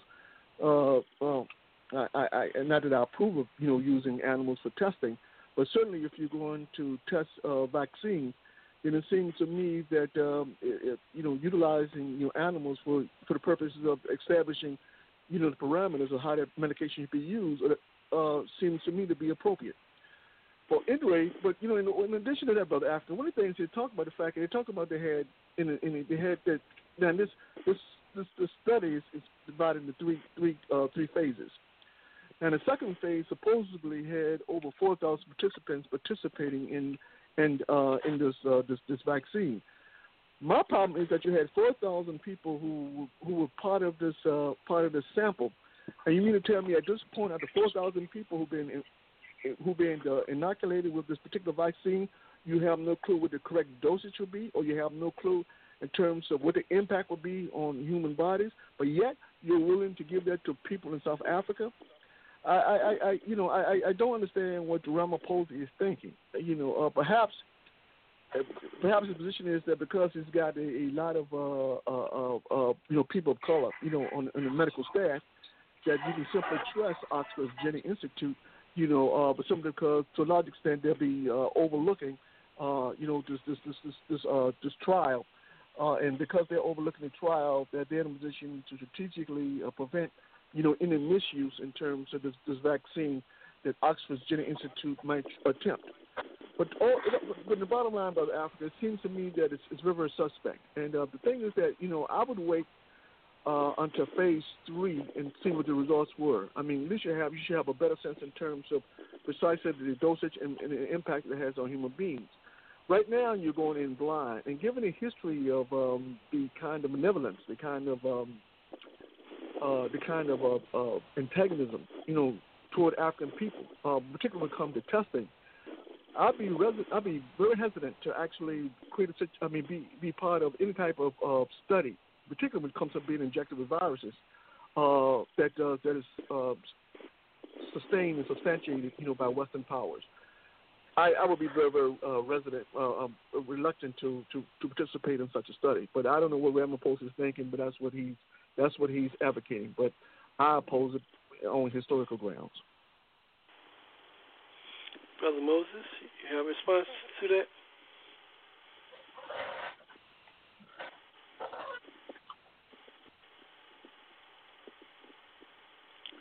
I wait for Brother Moses. I'll, I'll be curious in hearing um, caller 9435, any response you may have concerning this particular phenomenon. Uh, how they get not only testing inside of Azania, South Africa, but I think there's a lot of parallel to the same thing inside the United States. We don't know what the, the medical um, the medical institutions inside the U.S. is doing as relates to these virus and these vaccines. And it has a very close history similar to the history of how African people have been misused in the medical field by the West in Africa and around the world. 9435, your, your response to this phenomenon, caller.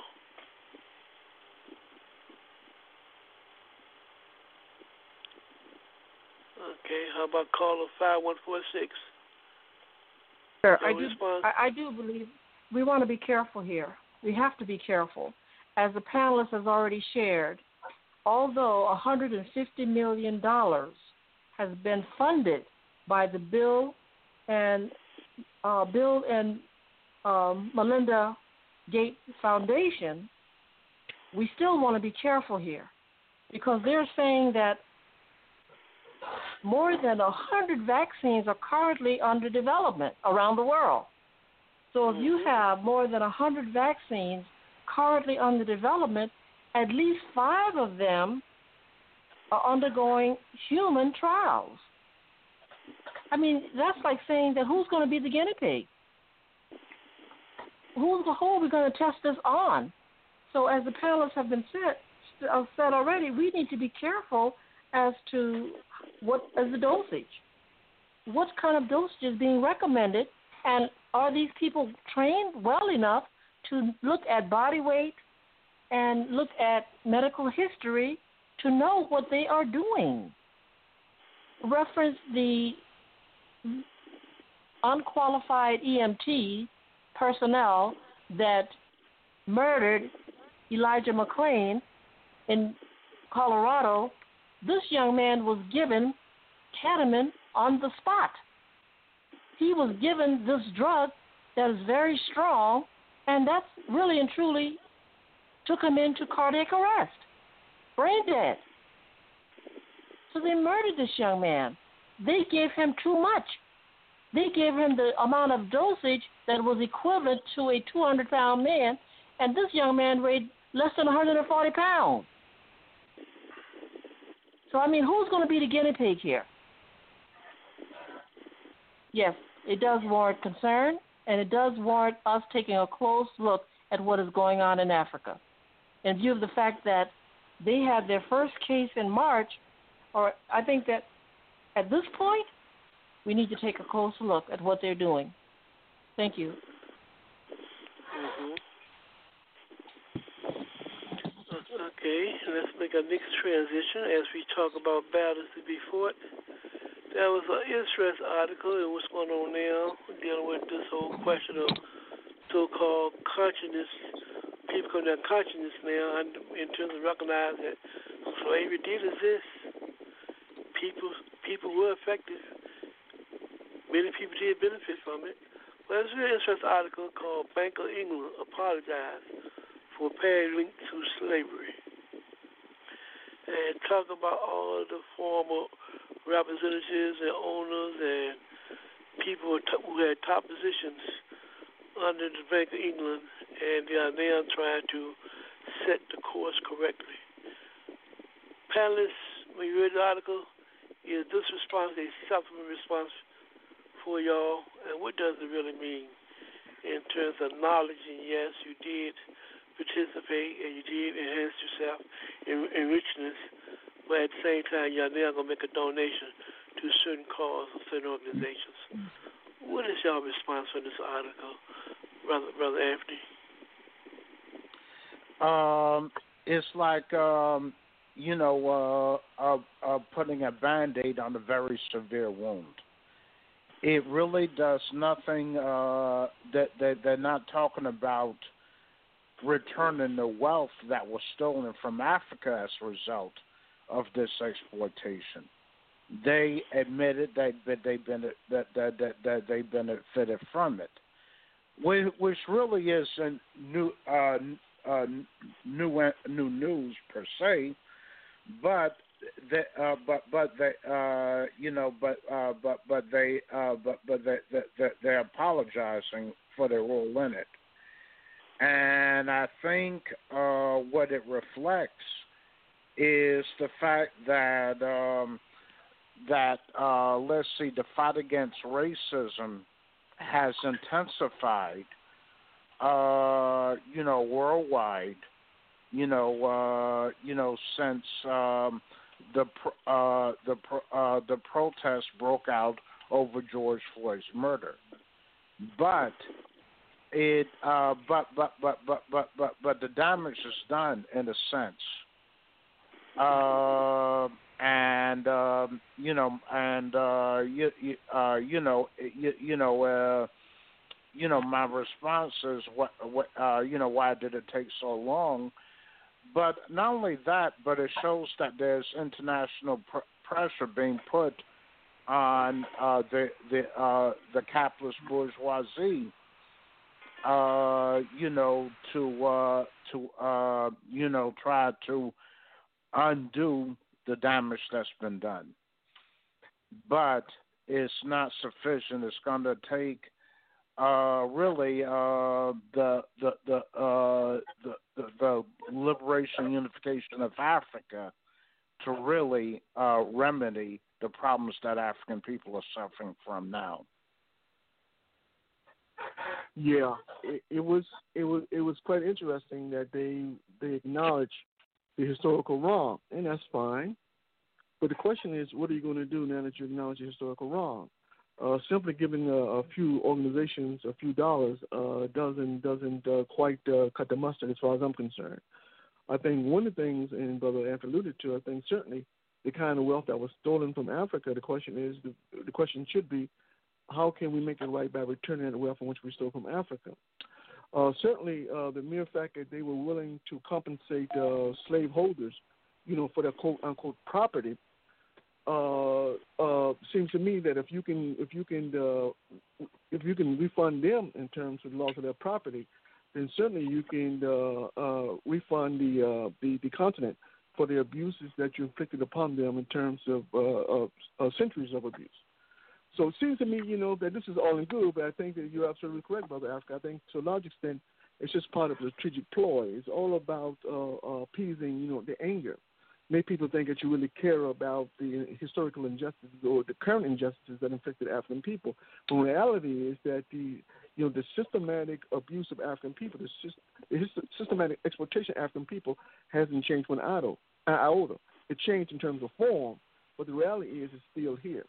And so, therefore, I wanted to hear, you know, what are you going to do in terms of changing the, the system per se to ensure the the the the, the, the, the systematic wrong, systematic injustice on African people will come to an end.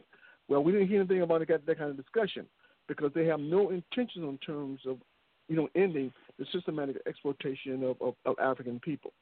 And so, as such, uh, it seems to me that Brother Anthony is absolutely correct you know, that's incumbent upon African people, the African leaders, in terms of creating a new paradigm in terms of making sure that the exploitation of African people comes to an end. Because if we think for one second that the Bank of England uh, does uh, or put uh, what's right above profits, then we need to think again. So clearly, the Bank of England is motivated by profits, and so saying this is simply to appease people and has nothing to do in terms of actually addressing historical or present wrongs committed against African people. Moses, you have a take on that? What's your take on that? On the bank's apology and their response?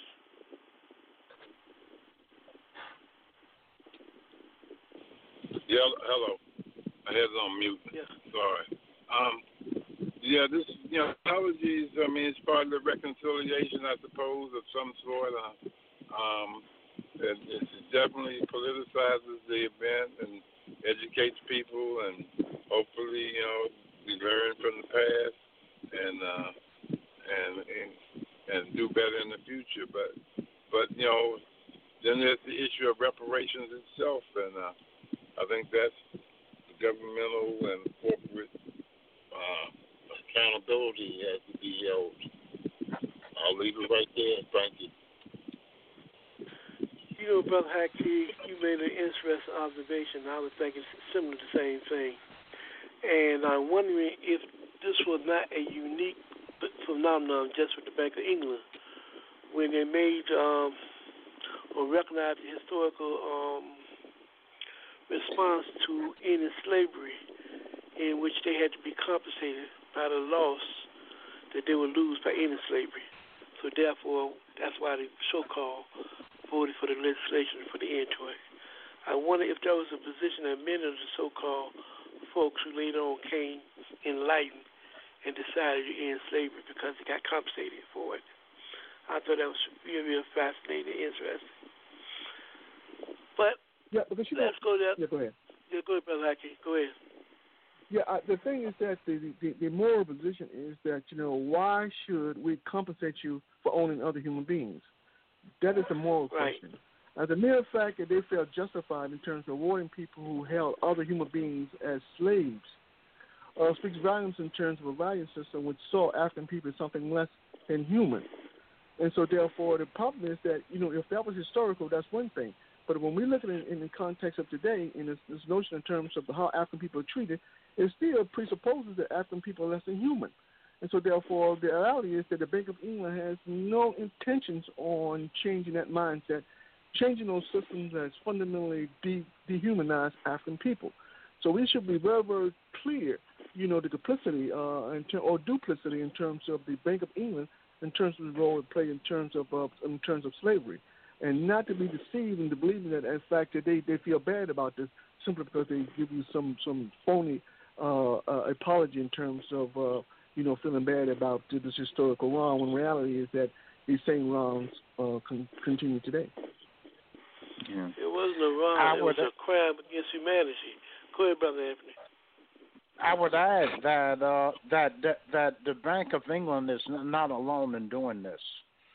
Uh, France, as I recalled, uh, required not only France but also uh, Britain and the U.S. required that Haiti pay reparations to the former French slave owners that uh, that lost their slaves as a result of the uh, Haitian Revolution. And uh, this is going back to the uh, to the early 1800s when this took place. And uh, and the thing about it, though, Haiti was isolated internationally because uh, uh, the imperialists had control of all the trade routes and whatnot. So Haiti was was forced to pay France reparations, and uh, it took nearly a century uh, for for it to get out of that debt. And uh, so, and also uh, remo- rem- removing, you know, statues of its more hated uh, directors and members isn't going to alleviate that problem. That is an old, uh, you know, uh, capitalist trick. Uh, you know, similar to granting uh, sham independence. You, uh, you, you know, you allow, you know, uh, countries that have it to have their own flags and remove some of the more hated political officials, but the essence of the exploitation stays intact and uh, that's what I, uh, and that's what's happening here. They uh, they're talking about removing, you know, the uh, the, the monuments to some of these uh, banking officials, but they're not talking about changing the structure uh, and uh, eliminating the exploitation. And it would take the achievement of Pan Africanism to bring that about. And to add to your point, Brother Anthony, France also use similar tactics in justification around this question of slavery because they have a concept called slavery tax, where they force all of their former uh, colonies, even up to date, see has had to pay so much money for the resources and energies that France claimed to have put in around this whole question of colonizing them. This is one reason why I don't know how they was able to maneuver um, the, the realities of having each country's foreign reserves to be put in a deposit bank inside of France. And France, France controlled most of the West African countries' reserves. So anyway, panelists, um, job well done tonight. What we're gonna do right now, take a quick break, and when we come back, we'd like to hear your final thoughts. You listen to Africa on the Move.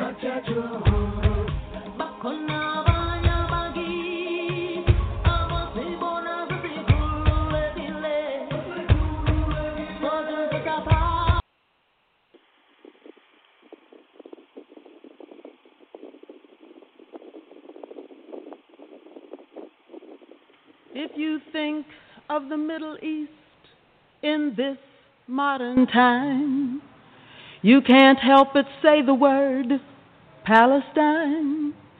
People there have lost their land, some have lost their home. They live in other countries, their freedom almost gone. Palestine needs her freedom. Palestine needs our love, needs our love. Palestine, needs her freedom. Palestine, needs our love. There seems to be no answer to give us the reason why people cannot live, so no one has to die. We've got to take a stand for freedom, take a stand for truth, take a stand for justice. That's what we've got to do, cause Palestine, Palestine needs her freedom. Needs her freedom. Palestine, Palestine needs our love, needs our love. Palestine, Palestine needs her freedom. Palestine needs our love. We'd like to welcome you back to Africa on the Move. You will listen to Not Yet Uhuru and Palestine. Right now, we're going to ask all of our participants today to make their final statement for today's program. And we see a caller with us, 5146. We actually make a final statement for today's program. I do appreciate the fact that you are able to address the issue about the England because I think that it's the uncomfortable truth about their past and they know the truth and it's blood money. But they have no intention of doing the right thing. They're not going to do the right thing because it's hard for them to move forward with what the panelists has already shared about reparation is needed. It's overdue. And they have given this money to their ancestors and they have passed it on to individuals who can profit from what has been done wrong. So I think that it's time that we bring this to the light. The loans the government um, uh, used to cover the compensation, that loan was not repaid until 2015. So yes, they need to do the right thing, and chances are they're not going to part with the money. It's just a subliminal technique for glamour when they say, "Oh, we apologize." Okay, we accept the apology. Then what? Then what? African people are still struggling while they have gotten rich on the back of our tears and toil. Thank you, brother.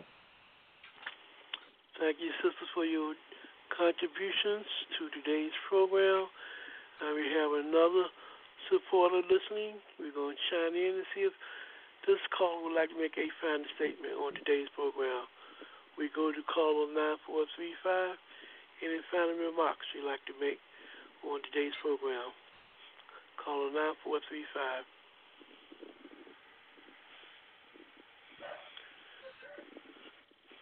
Okay, I guess not. So let's go to Brother Moses. Brother Moses, your final thoughts for tonight. Thank you, thank you, Brother Africa. Um, it's been been real, as they say. Uh, um, I'm glad we had callers um, who enthusiastically chimed in and uh, brought light where there was darkness, and uh, and we're all better off for it. And um, so I, I think you know um, the Albanian Party um, used to say uh, socialism is built by the masses. The party makes them conscious, and so um, uh, that's uh, interesting uh, uh, concept. I I hope that we can we can uh, uh, unite to win further victories. Thank you and good night. Thank you, Brother Moses, for your contribution to today's program. You next go to Brother Haki. Brother Haki, your final thoughts for tonight. You know, Brother Africa, when we talk about how precarious the situation is for African people, I, I, I, I want to underscore again and again that is very, very serious. So we're talking about a system which is diametrically opposed to the interests or the survival of African people. And we got to think long and hard in terms of what's going on. You know, earlier I talked about the role of taxes in terms of undermining the performance of the economy. This is something I think is important that people understand. Now, when we talk about the top 1% of the population, the most wealthy people in society, normally we think that they pay a tax rate of 39%, but in fact, they're going to pay a tax rate of something like 26%. Now, we talk about the, uh, uh, that's the top 1%. Now, we talk about the top 10%, their tax rate, when we think about being 37%, the actual tax, rate is actually 21%. So clearly, uh, with the use of uh, accountants, uh, they're able to get around paying their fair share in taxes. And that does have a deleterious impact on the survival of the economy. And, and, and keep in mind, people have to understand that essentially when what they're doing is they're bankrupting the economy. And as this economy collapses, then people have to understand, particularly African people, you have to understand somebody must be felt, someone must be felt uh, responsible for that decline. And I think that given the history of this country, then I think we should be very, very clear that the scapegoats for this decline is going to be African people. Also, under the Tax Cuts and Jobs Act, uh, the current tax rate for corporations is currently 35%. Well, in, uh, by 2020, in 2020, that's down to 21%. So even though corporations only paying 20% of their taxes, uh, uh, uh, 21% of the money toward taxes, the bottom line is that when you incorporate the uh, offshore accounts, the, the hidden accounts, uh, the write-off, the depreciation, the inventory, and when you when you factor all that in, the 21% uh, uh, tax rate is, is is not is not honest. In fact, it's considerably lower, which means that it further contributes to the uh, the decline or, the, the unwinding of the of the economy. And we have to understand the implicit threat that means for African people in society. And if we don't understand that, you know, then you know, uh, you know, we're we're in real trouble. And we again, we're talking about a system. And finally, brother Africa, it's important that we understand also that you know, uh, you know, when we talk about um, uh, taxes, uh, the amount of taxes, you know, per uh, you know, uh, per GD, uh, excuse me, GDP, we talk about the total amount of taxes in society spent. In the United States, uh, the total amount of taxes toward GDP is only 24 percent. Well, in most Western nations, it's 34 percent. So clearly, most Western nations are willing to pay their fair share in terms of taxes, but in America, they're not willing to pay their share of taxes. In fact, they're willing to deceive people in terms of precisely what's going on, and particularly, and we continue to advocate the importance in terms of lower and lower taxes, knowing that lower and lower taxes contributing to not only inequality in the system, but also it contributes to the decline of the system itself. So we got some problems in terms of systematic what's going on in the kind of collusion and the kind of corruption that's taking place in this in society. And, and keep in mind that these this collusion, this corruption is taking place on a systemic level, but it's taking taking place behind the scenes. And so we're often not privy to the kind of collusion and the kind of corruption and impact it has on us. But we have to begin to understand that fundamental reality. And as always, Brother Africa, I encourage people to unravel the matrix because that's key in terms of understanding, you know, uh, what it is that we, that, that, the fight that we must wage in terms of, you know, our longevity in society. And having said that, Brother Africa, you have a good night, and I'll see you next week. And you the same, Brother Haki. We thank you for your contribution, as always, to today's program. Next, we go to Brother Anthony. Brother Anthony, your final thoughts for tonight. My final thought for tonight is that I think one of the most important things uh, that to be drawn from the program tonight is that Africans worldwide are in a common struggle against neocolonialism the dominant form of imperialism today, and that we must organize for Pan Africanism, one unified socialist Africa, to put an end to it. And uh, to learn more about uh, Pan Africanism and the All African People's Revolutionary Party GC, please visit our website, www.a-aprp-gc.org. Thanks for having me. And we thank you as well, Brother Anthony, for your contribution to today's program. In closing, we'd like to thank our special guest today for his contribution to today's program, Brother Imhotep Asante, who is the organizer for for the African for the African Black Star organization in Jamaica. We'd like to thank all our participants who called in, and as always, our listening audience, audience and supporters. We'd like to remind you that you can hear this program every Sunday from 7 to 9 p.m. Eastern Time, U.S. We encourage you to not only to call in, but please share the word with your network that Africa on the Move is on, and it's a vehicle where Africans can come and communicate with the rest of the world in terms of in terms of what is going on with African people and oppressed communities. So, like always, we want to give you information so that you can think, and we want to provide organizations to you from time to time so you can act and think more clearly. We encourage you to join an organization that is fighting for the liberation of your people, as well as to help move humanity forward.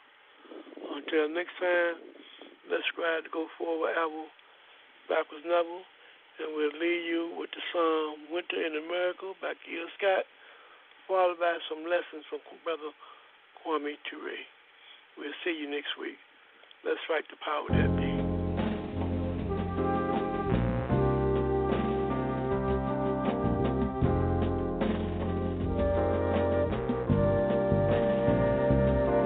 from the Indians welcome the pilgrims and to the buffaloes who once ruled the plain. Like the vultures circling beneath the dark clouds looking for the rain. Looking for the rain. just like the cities that stagger on the coastline in a nation that just can't stand much more. Like the forest buried beneath the highway, never had a chance to grow. Home, never had a chance to grow. Home, and now it's winter. Winter in America.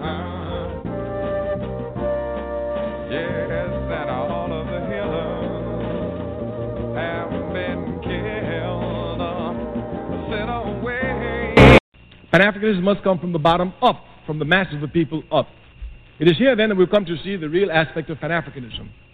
We said that in the Fifth Pan African Congress they called for mass organizations, and immediately mass organizations sprang up throughout the length and breadth of the African world. The Conventional People's Party, a mass party, sprang up in Ghana. The Democratic Party of Guinea, a mass party, sprang up in Guinea. Throughout the length and breadth of Africa, you had the TANU, the Tanzanian African National Union, which is now the CCM. My Swahili is uh, not as good as yours. It's Chumpa, Chimpuraza, Mazuri. That's very good. Oh, my, my Swahili is bad. Thank you. Chama Cha Mapinduzi. Exactly, exactly. And uh, that's their new party. But all over Africa, mass parties sprung up. If you look at the Caribbean, mass parties sprung up. And if you look at the United States, mass movements sprang up. So the call was heeded for mass confrontation. Of course, the Fifth Pan African Congress made two definite and precise resolutions, which I want to uh, highlight. Of course, Pan Africanism from the very beginning was anti colonial. From the very beginning, it was anti colonial. It was weak. So when they came, they didn't say to the queen, We're going to put you out of the country. They said, You must treat the natives right. You must educate them. You must prepare them for self government. These are things that are weak, but they were anti colonial in essence. We must not look at the form. And we got stronger the more this anti colonialism will express itself. Now, anti colonialism is nothing but anti capitalism. Because colonialism is nothing but an offshoot, an aspect of capitalism. Therefore, if you're anti colonial, you must be anti capitalist, if you're logical in your thinking, of course, and your actions. Some people are not, but we are speaking of logical people here. yes. If you're anti capitalist, then you must be socialist. Capitalism cannot unite Africa. Africa has to be united by socialism. Now, there's a lot of confusion here on this question of capitalism and socialism. Just recently, a young man said to me, But socialism died. I said, It did. He said, You didn't hear about it? I said, I missed the funeral. of course, he spoke about the betrayals that occurred in the East. You must not let capitalism confuse your thinking. This is a struggle which Pan Africanism takes on. We struggle against imperialism in the ideological arena because many people think that capitalism just wants to exploit your labor. It wants to confuse your thinking and make you think just like them. And this is where the real fight occurs. So, therefore, this struggle of confusing the thinking, I told the man, I said, You're talking nonsense. Socialism cannot uh, uh, disappear, it cannot die. He said, Yes, it can. I said, No. He said, How do you say that? I said, Well, you are judging uh, socialism by socialists. You don't do that. He said, I've never heard such nonsense. If you don't judge socialism by socialists, what do you judge it by? I said, You judge it by its principles. Every system is judged by its principles, never its adherents. So he still saw confusion. He said, You're just talking double talk. I said, Okay, do you judge Christianity by Christians?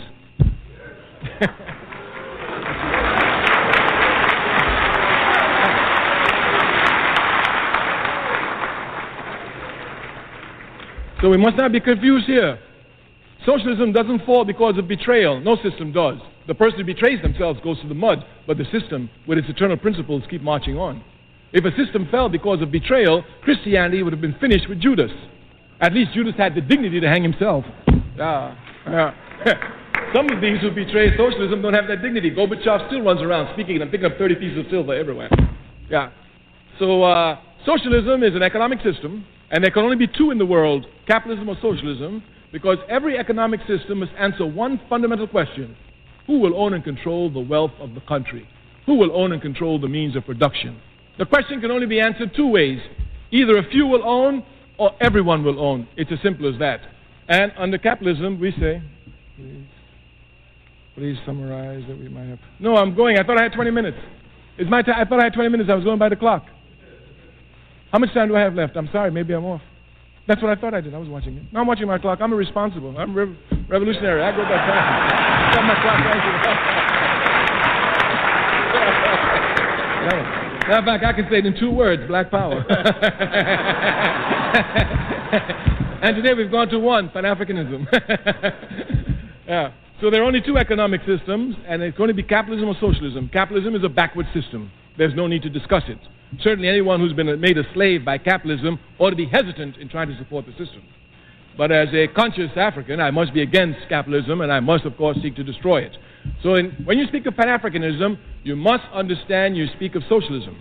And we want to underline there's only one socialism out here, and that's scientific socialism, whose principles are abiding and universal. There's no such thing as African socialism, Chinese socialism, Russian socialism, Arab socialism. There's only one socialism. The confusion arises over ideology. That is that which guides you towards your objective.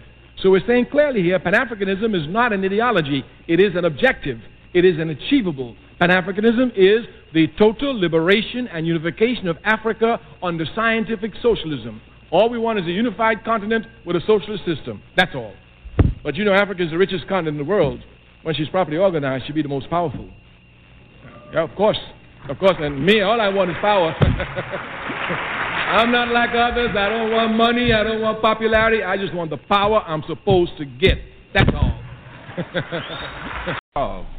It will be solved. There's a difference between revolution and reform. Big difference. In reform, a man observing a foundation, observing a system, sees many problems. But he assumes that there's nothing wrong with the system. The foundation of the system for him is a good system. Thus, what he seeks to do is to change the building as best he can, but he wants to leave the foundation intact. Example, if I came to this building, it's Ackerman Hall, is it not? If I came to Ackerman Hall and I looked at the foundation, the foundation was falling. It was just falling, couldn't possibly stand. If I were a reformist, I'd say, okay, put a piece of board over that. So we cover the foundation. We haven't touched it. Then I'll come here and say, put a window there, put a door here, put a frame here, put two rooms where there used to be one. What I'm doing is reforming the system. I am trying to make it look different, but I'm keeping the same rotten foundation. You must understand that because this country is full of reformists, black people notwithstanding. And these reformists have a tendency to deceive you to let you believe that things are really being changed when in fact the foundation has not been touched, and the longer it stays, the more rotten it becomes. The more rotten it becomes. A revolutionary comes into the building, observes Ackerman Hall, and says, looks at the foundation and said, Hey, this foundation is filthy, it's rotten, it's corrupt. It must be torn up. A new one must be put in its place. Once he makes that decision, and once that theoretical decision which he's made is demonstrated actively in his day to day life, you have a revolutionary. Thus, a revolutionary is not someone who seeks to reform a system, he's someone who seeks to replace it. I'm a revolutionary. I'm not a reformist. I want the American system destroyed. It must be destroyed and has to be replaced. Has to be replaced. There's no ifs, ands, or buts about it. Again, I'm not calling for revolution. I see it coming, and I want to be part of the solution. I don't want to be part of the problem. I've been the victim too long, so I want to be part of the solution. I am saying that all of us must opt for revolution. All of us must opt for revolution. Now, revolution is very scientific. There's nothing emotional about it. There's nothing emotional about it. President Sekou Touré, a wise and courageous African revolutionary, says that in revolution there is no sentimentality. There is none. Whether I like something or do not like something, it is scientifically determined for me, thus I must do it. So I have no sentiments involved in my work. I just have to do what I have to do, and I will do it the best way I can. Best way I can. Now, revolution, we said, follows scientific laws. If you come and you look at the foundation and you see the foundation is rotten, and you say that you want to replace this foundation, you want a new system, you're asking for revolution. Because what you're saying is that you want another system where there is a system. And we know scientifically that no two things can occupy the same place at the same time. I mean, that's logic. So if you say that uh, you're against capitalism and you want another system put in the place of capitalism, then all you're saying is that you want revolution because capitalism and this other thing cannot occupy America at the same time. Only one, only one will occupy it. Only one will be dominant. Thus, if you say you want revolution, you understand you're talking about scientific principles. Two systems cannot occupy the same space at the same time. I'm opposed to capitalism. I seek, I seek an economic system which must follow the principles of scientific socialism.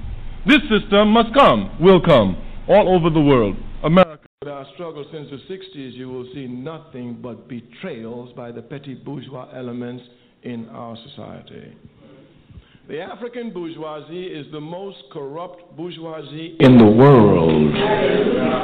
In Africa, they seek luxury in the midst of mass suffering. There are more Mercedes in Africa than in any other continent in the world. In America, as soon as they arrive at a position based on the blood of the people, they snatch that position and run away from the people. But you must not think that they represent the people. They only represent their opportunistic self using the people every step of the way. So you must not be confused. It must be clear then for the 60s, the class struggle in the African Revolution must be more ruthless and uncompromising than in any other revolution. Here then the masters must come without pity and without mercy to trample upon these reactionary pigs who after the people have gained struggle through their blood come to hand back the gains on a silver platter to the very enemy the people fought. This will come as a natural consequence. The people themselves are everywhere screaming that it's time for them to deal with these reactionary pigs. Even in America, they say our leaders must be held accountable. They're only saying here that these people must be accountable to those who made it possible for them to get there. Thus, Not only is the revolution inevitable, but it is clarifying itself and it is qualifying itself. For the African masses everywhere, the clairpoised position now for class struggle has become inevitable and irreversible. The petty bourgeoisie everywhere will be running for cover, but the masses will spare them not. Consequently, we who have dedicated our lives to the people's struggle, we who knowing that the people will always be free, we understanding that we must make a contribution to qualify our struggle since the 60s, have been, have been dedicating all our energies to only one task the organization of the masses of our people. The organization of the masses of our people. We are not running for mayor. We're not running for president. No changes can come from the top down. We're not stupid. Changes can only come from the bottom up. The masses and the masses alone can make them. If you want to learn something from the 60s, the lesson is simple. Organize the masses of the people. Thank you.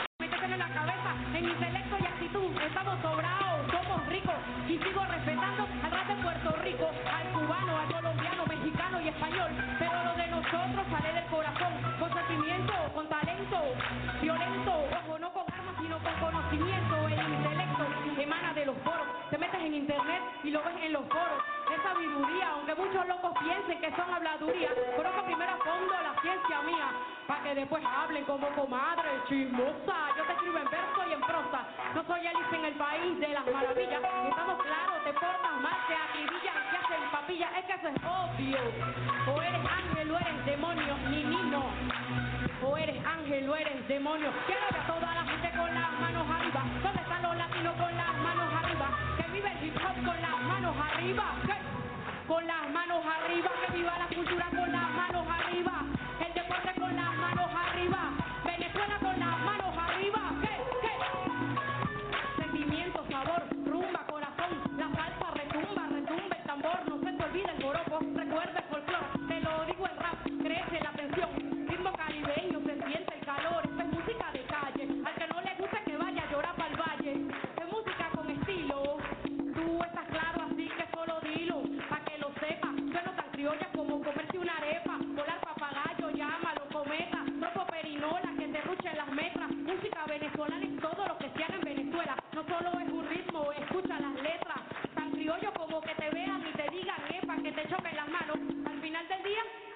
habla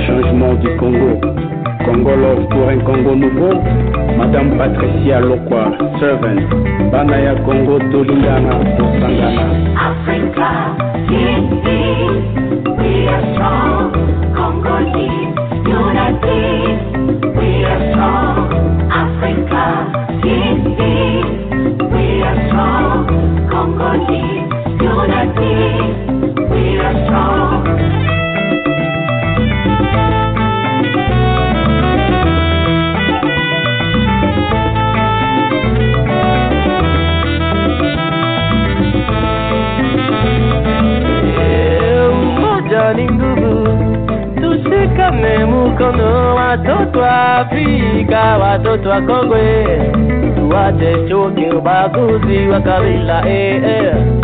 Tuungane, tupeane mawazo, ndo tutajenga nchi yetu Kongo Tu eh, eh. Tuepuke vita, tukataye vita, Juki na fitina, ili Kongo iende mbele na Afrika nzima. Mama, mama, mama, mama, eh. Whoa na de die mama. Yeah. We are strong.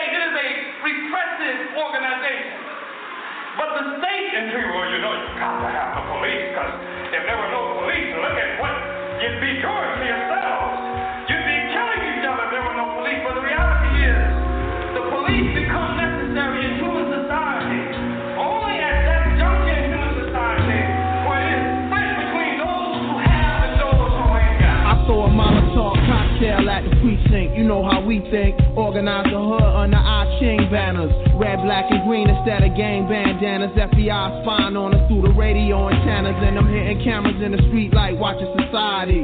With no respect for the people's right to privacy. I take a slug for the cause like Huey P. While all you fake niggas try to copy Master P. I wanna be free to live. Able to have what I need to live. Bring the power back to the street where the people live. We sick of working for crumbs and filling up the prisons. Dying over money and relying on religion for help. We do for self like ants in a colony. Organize the welcome to a socialist economy. A way of life based off the common needs. And all my comrades is ready. We just spreading the seed. The average black male live a third of his life in a jail cell. Cause the world is controlled by the white male. And the people don't never get justice. And the women don't never get respected. And the problems don't never get solved. And the jobs don't never pay enough. So the rent always be late. Can you relate? We living in a No more bondage, no more political monsters, no more secret space launches. Government departments started it in the projects, material objects, thousands up in the closets. Could have been invested in the future for my comrades. Battle contacts, primitive weapons out in combat. Many never come back. Pretty niggas be running with gas. Rather get shot in they back than fire back. We tired of that. Corporations hiring blacks. Denying the fact, exploiting us all over the map. That's why I write the shit I write in my rap. It's documented, I'm in it. Every day of the week, I live in it, breathe in it. It's more than just fucking believing it. I'm holding in ones, rolling up my sleeves and shit. It's CeeLo for push ups now. Many headed for one conclusion. Niggas ain't ready for revolution. The average black male live a third of his life in a jail cell. Cause the world is controlled by the white male. And the people don't never get justice. And the women don't never get respected. And the problems don't never get solved. And the jobs don't never pay enough. So the rent always be late. Can you relate? We living in a police state.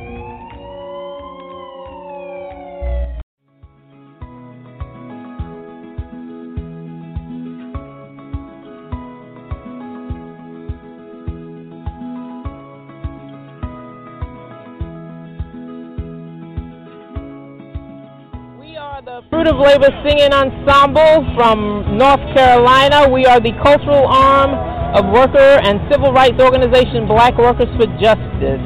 Um, we came in from Raleigh, North Carolina, from Jacksonville, North Carolina, from Durham, um, and we're here because we support and we are part of the labor movement, but also part of the environmental justice movement too. We are with UE 150, the North Carolina Public Service Workers Union, local of the United Electrical, Radio, and Machine Workers of America. In our communities, we fight on the job, but we also see the need to fight in our communities. There is no distance between the two. If we want justice on our jobs, we have to fight for justice in our communities. A lot of our communities face um, environmental hazards. Uh, some of us come from communities that have Superfund sites in the middle of them. Some of us are part of organizations, environmental organizations that fight against coal ash ponds, that fight that are currently fighting against the um, Atlantic Coast Pipeline, which will come through predominantly of colors, communities of color, black and Native American communities. Um, so we're fighting against that. We're fighting against hog farms, uh, proliferation in North Carolina, and the dumping in our streams from being contaminated from hog farms. So we see the intersections between workers being poisoned on the job and workers being poisoned in our communities. We want to close with a song. So we wrote a song, Fruit of Labor wrote a song uh, about water contamination based upon struggles that were going on in North Carolina. So we're going to do a little bit of it right now. Okay. It's called Justice Flowing Down Like Water. Okay. Family drank from a deep clear well to the oxen moved underground. Now the only story left to tell is innocence lost in community action. Justice flowing down like water. Clean water safe for all. Justice flowing down like water. Clean water safe for all. Justice flowing down like water. Clean water safe for all. Justice flowing down like water. Clean water safe for all. Little girl don't read so well. There's a lot that she'll never see. Some say it's the mercury in the fish of mama. Power plants poisoning you and me. Justice flowing down like water.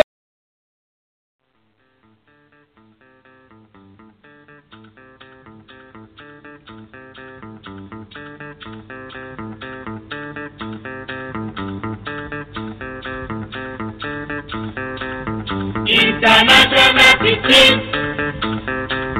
International Secret. International Secret. International Secret.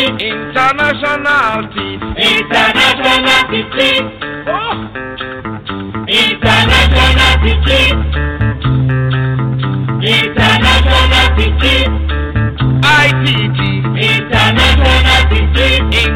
International rook. International teaching. Oh.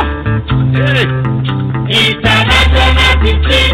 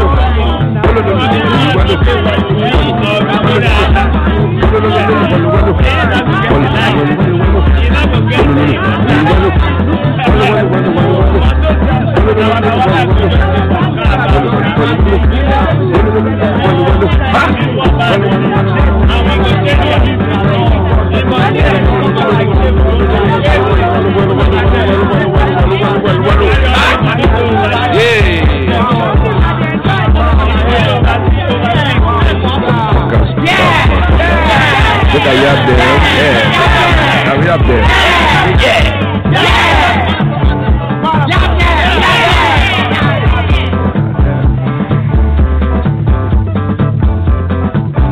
Well, well, not true, I want to again you. Not true, I want to again you. If I lie you, you go still punish me. If I they punish me, you do not they punish me. Kill and they punish me. You do not they punish me. I read down for book you. I see some myself you. Welly, welly you. Well, well, well, well, welly, welly you. Well, well. Well, well, well, I true, I want to get you. If I dey lie go still punish me. I dey punish me, if you money punish me, you land they punish me. I read that for book you. I see some myself you. Welly, welly you. Well, well, well, well, welly, welly you. Well, well. Well, well, that's true. I want to get you. If I lie you, go still he punish me. You money punish me, land they punish me. If I punish me, I read down for book you. I see some myself you. I see some myself you. Well, well,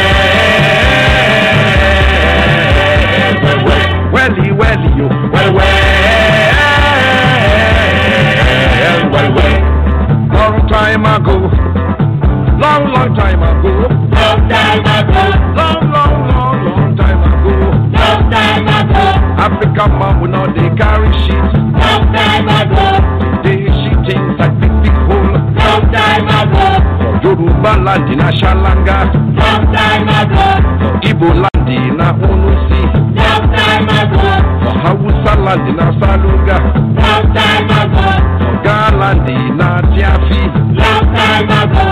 Ashanti land in a Yani. Long time Ethiopia land na Sakarabet. Long time ago. For Kikuyu land na Chocho. Long time ago. For Bemba land na Chimbuzi. Long time ago. For Tonga land na Ichibunzi. Long time ago. Long, long, long, long time ago. Long time ago. African man we know they carry shit.